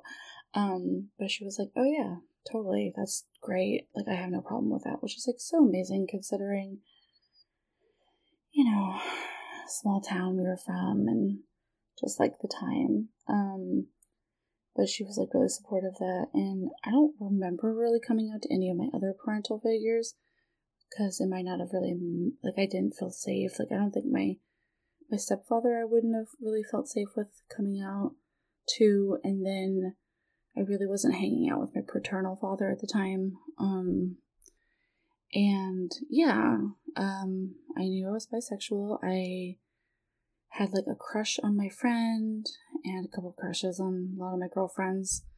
And but then I like got in like a high school sweetheart relationship with my my ex-husband. I've talked about this relationship all the time. Totally fine to be in a relationship with a guy, etc., whatever. But where that like is kind of important to my story is that he used my like bisexuality as like a tool for his pleasure and like his pleasure only, Now, like, that's obviously a really sticky, like, overall concept because, like, when you're in a, like, monogamous relationship, especially in the early or late 2000s, early 2010s, um, you don't have any fucking knowledge about any of this shit. And like, it felt very stifling that I was like in this relationship and like couldn't experience my like other form of my other like sexuality because I was in this monogamous relationship. And it was being used as a form of like dirty talk and like role play and like and then eventually was used as a form of like threesome. Like we have we had a handful of threesomes when we were together. And he was like really stoked to have sex with another woman but i wasn't ever allowed to like go have sex one with another man or two with like a woman like on my own it had to be with him and it was all this like wrapped up in his pleasure and his choice. He chose the women, he chose the like activities. It was very like not it was not like pleasurable to me. Um it was very traumatic for me to be honest. Um but before that time I actually had a best friend when we were adults, like during this time that I had like fallen in love with. She was like my Karlie Kloss, if you're a Gaylor. Um, she was like my I don't want you like a best friend friend and her and I were obsessed with each other and we eventually had sex, i.e. like having an affair because we both had boyfriends. So we had an affair, we like had sex. And it was like the greatest experience ever though you know? And then i of course like came clean to my partner and it was like uh, it was a big problem. Uh, and and and you know to be fair like it was cheating. So like you know that's fair and well to have it be a problem um but it just like always stuck with me that i just really couldn't like live my truest you know side. And like I think that's just like such a relatable thing for a lot of bisexuals. Um and I think that's why I kind of wanted to share it is like every time I like talk about it or, or I hear about it or I see it in stories I see just people talking about their bisexuality and the like biphobia. Um that a lot of bi people like experience is rooted in the fact that like the like stereotype that all bisexual women are going to gravitate towards gravitate towards being in a relationship with a male and um how like in many ways that is like the the majority right? But it's like obviously that's not the complete story. Like so many bisexuals and pansexuals are with like people of all genders and they date people of all genders and they fuck people of all genders. And and then the individuals who date people of just the opposite gender of them are not any less bisexual right um and but it's like i just think it's a relatable struggle to be seen you know in society as still having that be like a valid um, identity label, you know, and like you hear the saying like even if you've never kissed a woman, you are still bisexual, and it's like true, or or a man or whatever, like whatever, um, you know, person you're talking about. It's like you can still be bisexual, or you can still be gay or whatever. Um, and it's like that is true, but obviously society puts like all this like weird pressure on us to, you know, only identify as like what we're fucking at the time, which is just so like it's so problematic, right? And so you have that happening. I have that happening through the all these early the mid 20 2000s to through, you know, the early 2010s and things like that. And I just, I internalized, well, first of all, also, I had like a good amount of like internalized um, misogyny, right? Um, my therapist asked me recently like where where that came from, and I was like, "What do you mean? Like society, media? Like what do you mean? Of course, it just came from like other places, but I was like, you know, it also came from my ex, you know, who he like he was an abusive person. Like he told me I was crazy and dramatic and dumb like all the time. So I internalized that women are crazy, dramatic, dumb, not worthy of like being in a relationship with that like that men are like so gracious to like give us the time of day. And we better do everything in our power to make them like us. Isn't that like what it is? Like listen do you hear what i'm saying? Like isn't that the fucking crux of it all? Like we are told we are not worthy by societal standards. But if we try hard enough men will give us the grace to fuck us and marry us and it's just like insane. Um so that's what i like believed and so like i never wanted to date a woman because i was like oh women are horrible. Like i would never want to date a woman. Yeah do i want to like fuck one? Yes. But i wouldn't date a woman.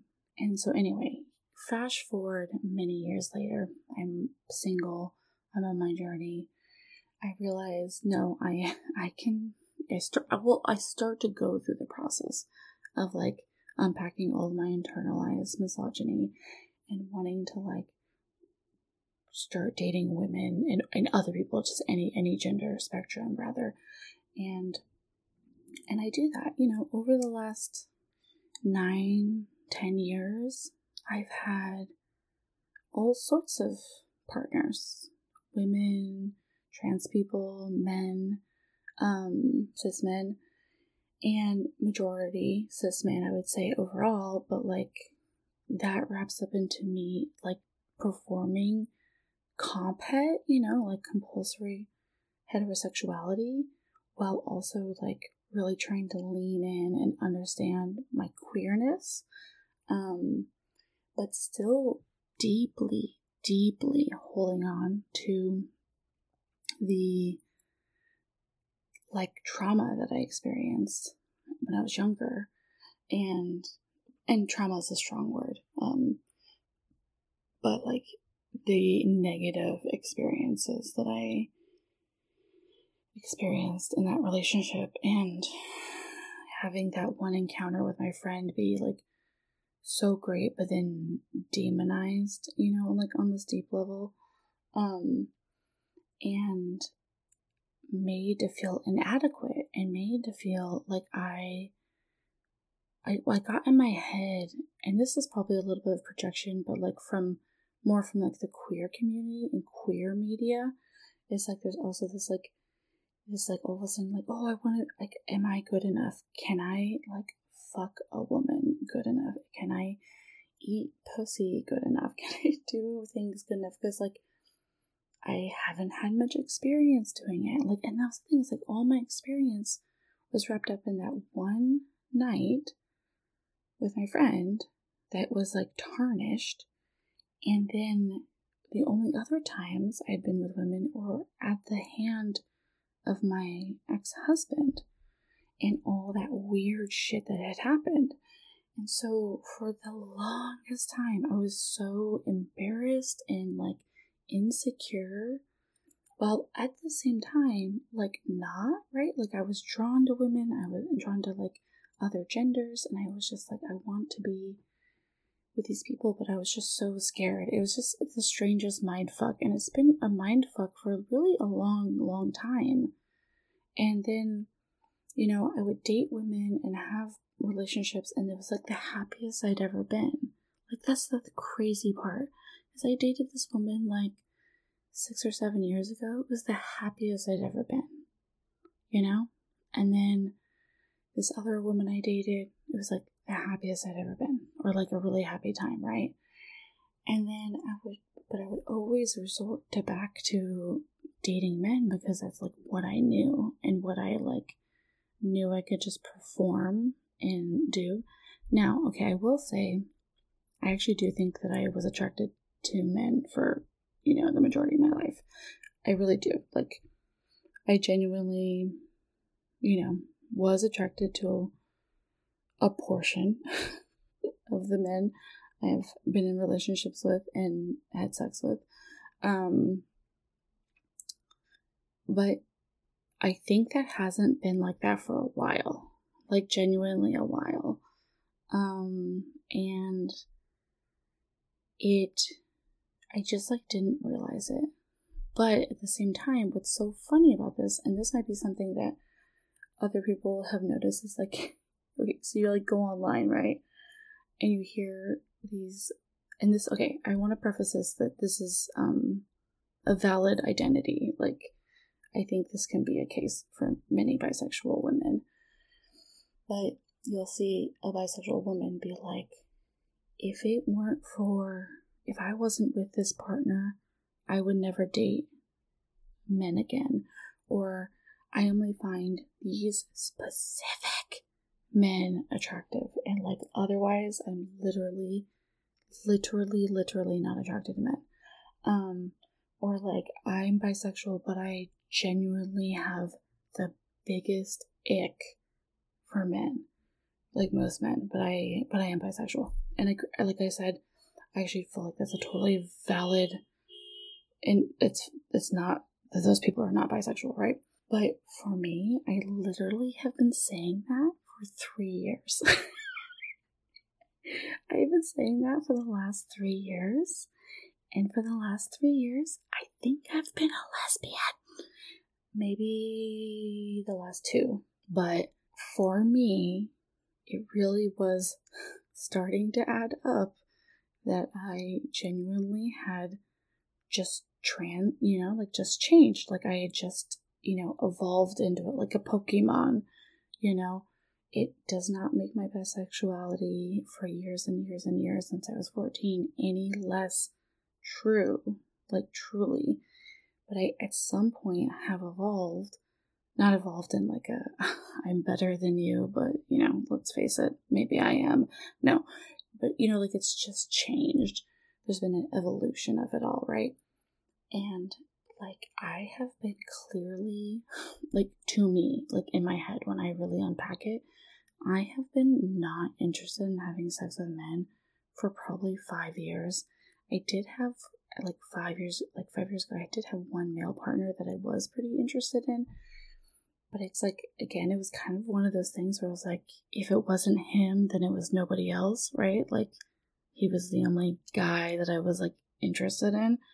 Um and he was like he was just like a kinky guy. Like he was just he was just really into like the same kind of sex stuff I was into, right? But when that ended and then like and then eventually the pandemic happened and all sorts of things. I just started unpacking it all. And that's the thing with the pandemic. I started to um really start to wonder if i was like starting to lose or like that my overall sex drive was like decreasing which is totally fine if it was or is um, I have no problem with that, and I think it should be normalized that people don't have just like high sex drives all the time, right?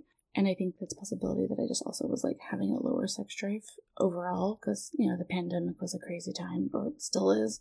I really started unpacking a lot of my trauma that I had with other like sexual trauma that I've had. And I'm not going to go into details, but I was really realizing how much how much trauma I had, you know?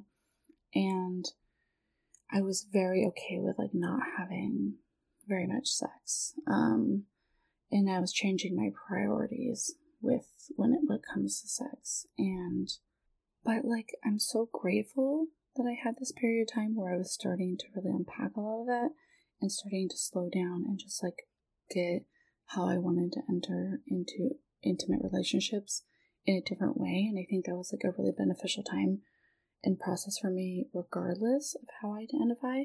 Um, but I remember the last two times I had intercourse with cis men were pretty horrible. One was just like a bad time, felt zero connection to it. The second time, i.e., the last time, he was actually a really nice guy. Like I really had no, he's he's a really nice person, and was really consensual and like great, and did not push me. Like to, it was like very slow and great.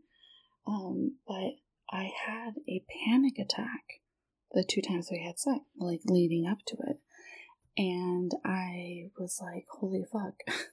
like, what the fuck is that? Like, why am I having a panic attack?" And I just kind of chopped it up to like pandemic, you know, panic attacks.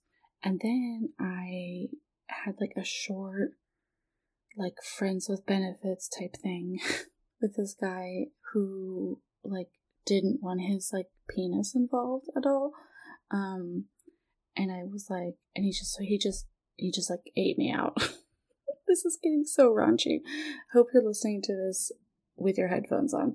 Um, I was like super into it. it was um, it's just like, okay, Jenna, clearly you're not into like cis men. It's not that I'm not into dicks. It's dicks are fine. I love dicks. Um, just like guys, you know what I'm saying? Um, uh, yeah. Anyway, so and then I haven't dated a cis man since, and um, I also totally made this like weird pledge to myself at one point, like in the like early pandemic or like after those times where I actually yes, it was after that that one guy where I had a panic attack. I was like, I am never going to romantically date a man again. Like I made like a pledge. I was like, I think I am only sexually attracted to them but I am never gonna date a man again because I didn't like dating him, right? And I was like, I'm I'm done. I'm done. Like there's no reason for me to like do this. And it was just like so funny me to think back on it now. Like I was clearly being I was just I'm just a lesbian. It's fine, right? Since then I have only been going on dates with non cis men and it's like the happiest I've ever been, you know? Truly. truly the happiest I've ever been. And having sex with people, and it's just been so great. And then, so then I recently was seeing this woman for like like a little bit about two months long and um she broke up with me and I was a little sad about it because I, I kind of was like, oh, maybe there could have been something there, but it's fine. It was for the best. She's great. I came home though, and I was telling my roommate, I was like, oh, she broke up with me.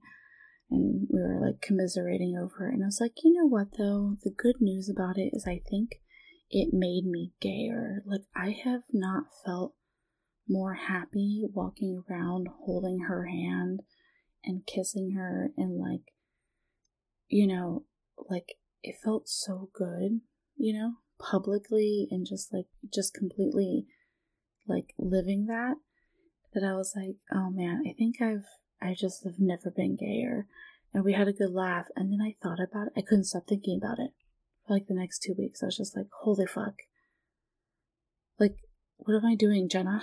like, why am I trying to hold on to bisexuality so strongly when it's not fitting me anymore? Like, it's not my label. So why am I holding on to it, you know? And I think back to the woman I was dating um, earlier in the winter time, a little bit more like during the fall and winter. And it was like also like it didn't work out, but like when we were together, when she came and visited me, it was like the happiest I'd been, you know? I felt so comfortable and normal and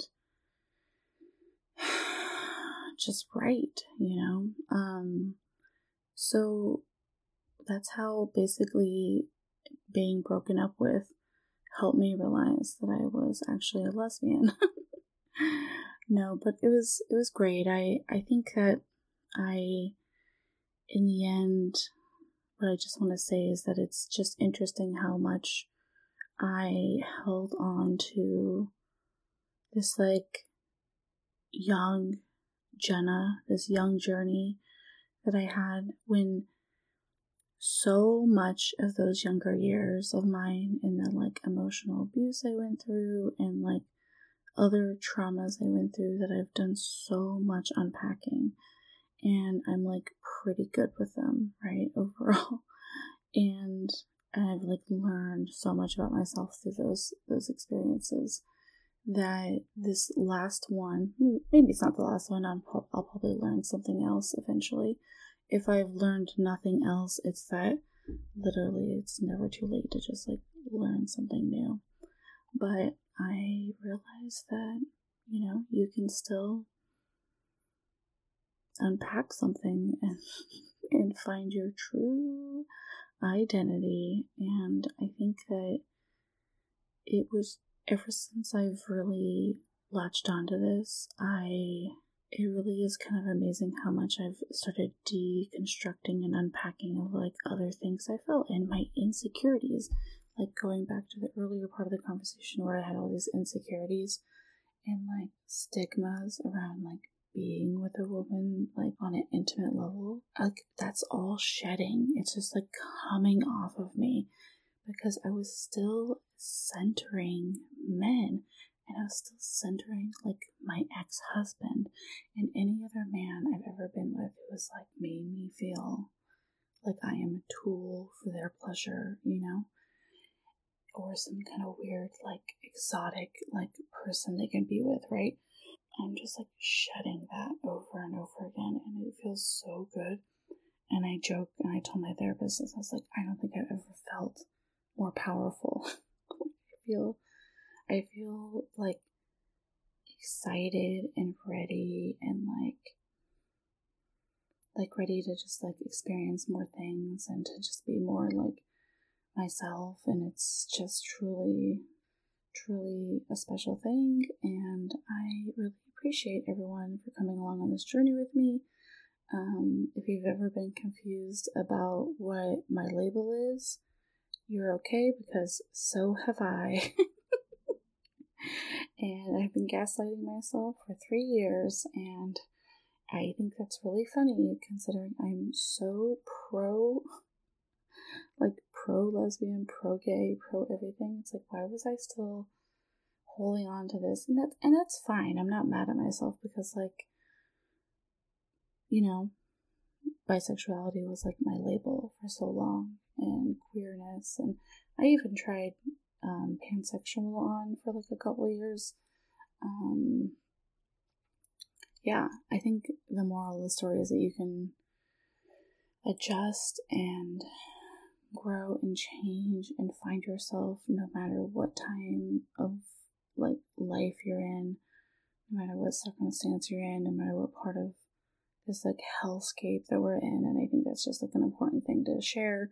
And I hope this wasn't too much and that it wasn't too uh, triggering or weird. And I hope maybe you just uh, maybe relate to it or enjoyed a little story time or maybe got to know me a little bit better for better or for worse. Um i can't i'm looking at the thing now. I've been talking for 41 minutes. Okay great.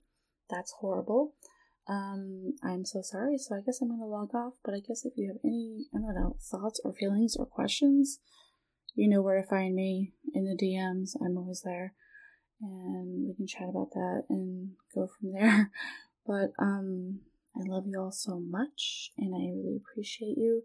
And just honestly, thank you for letting me just like get this out. I really needed to just talk about it.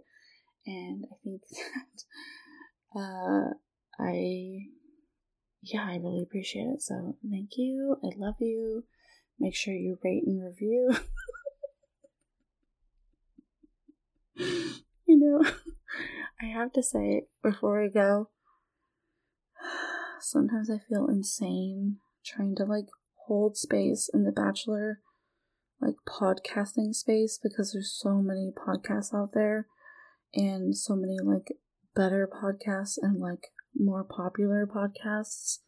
Um and I think that I come off on the Instagram as like a big fucking cunt. I am like so bitchy and mean and I don't have a good I don't have good like bedside manner.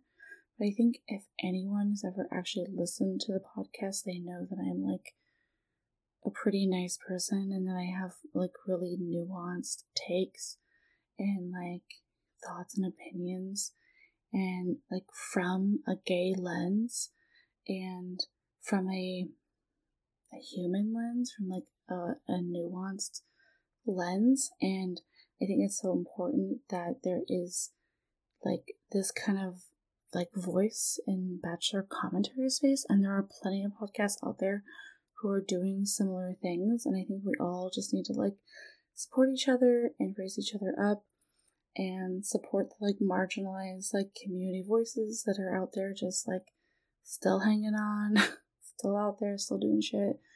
And i hope that you enjoy my little queer lesbian gay community space. And if you ever have any suggestions for topics or guests or things to talk about on the podcast i would love it. And i I'm always here for it. So thank you so much for being here. It means a lot to my little independent, dumb ass self. Okay, bye.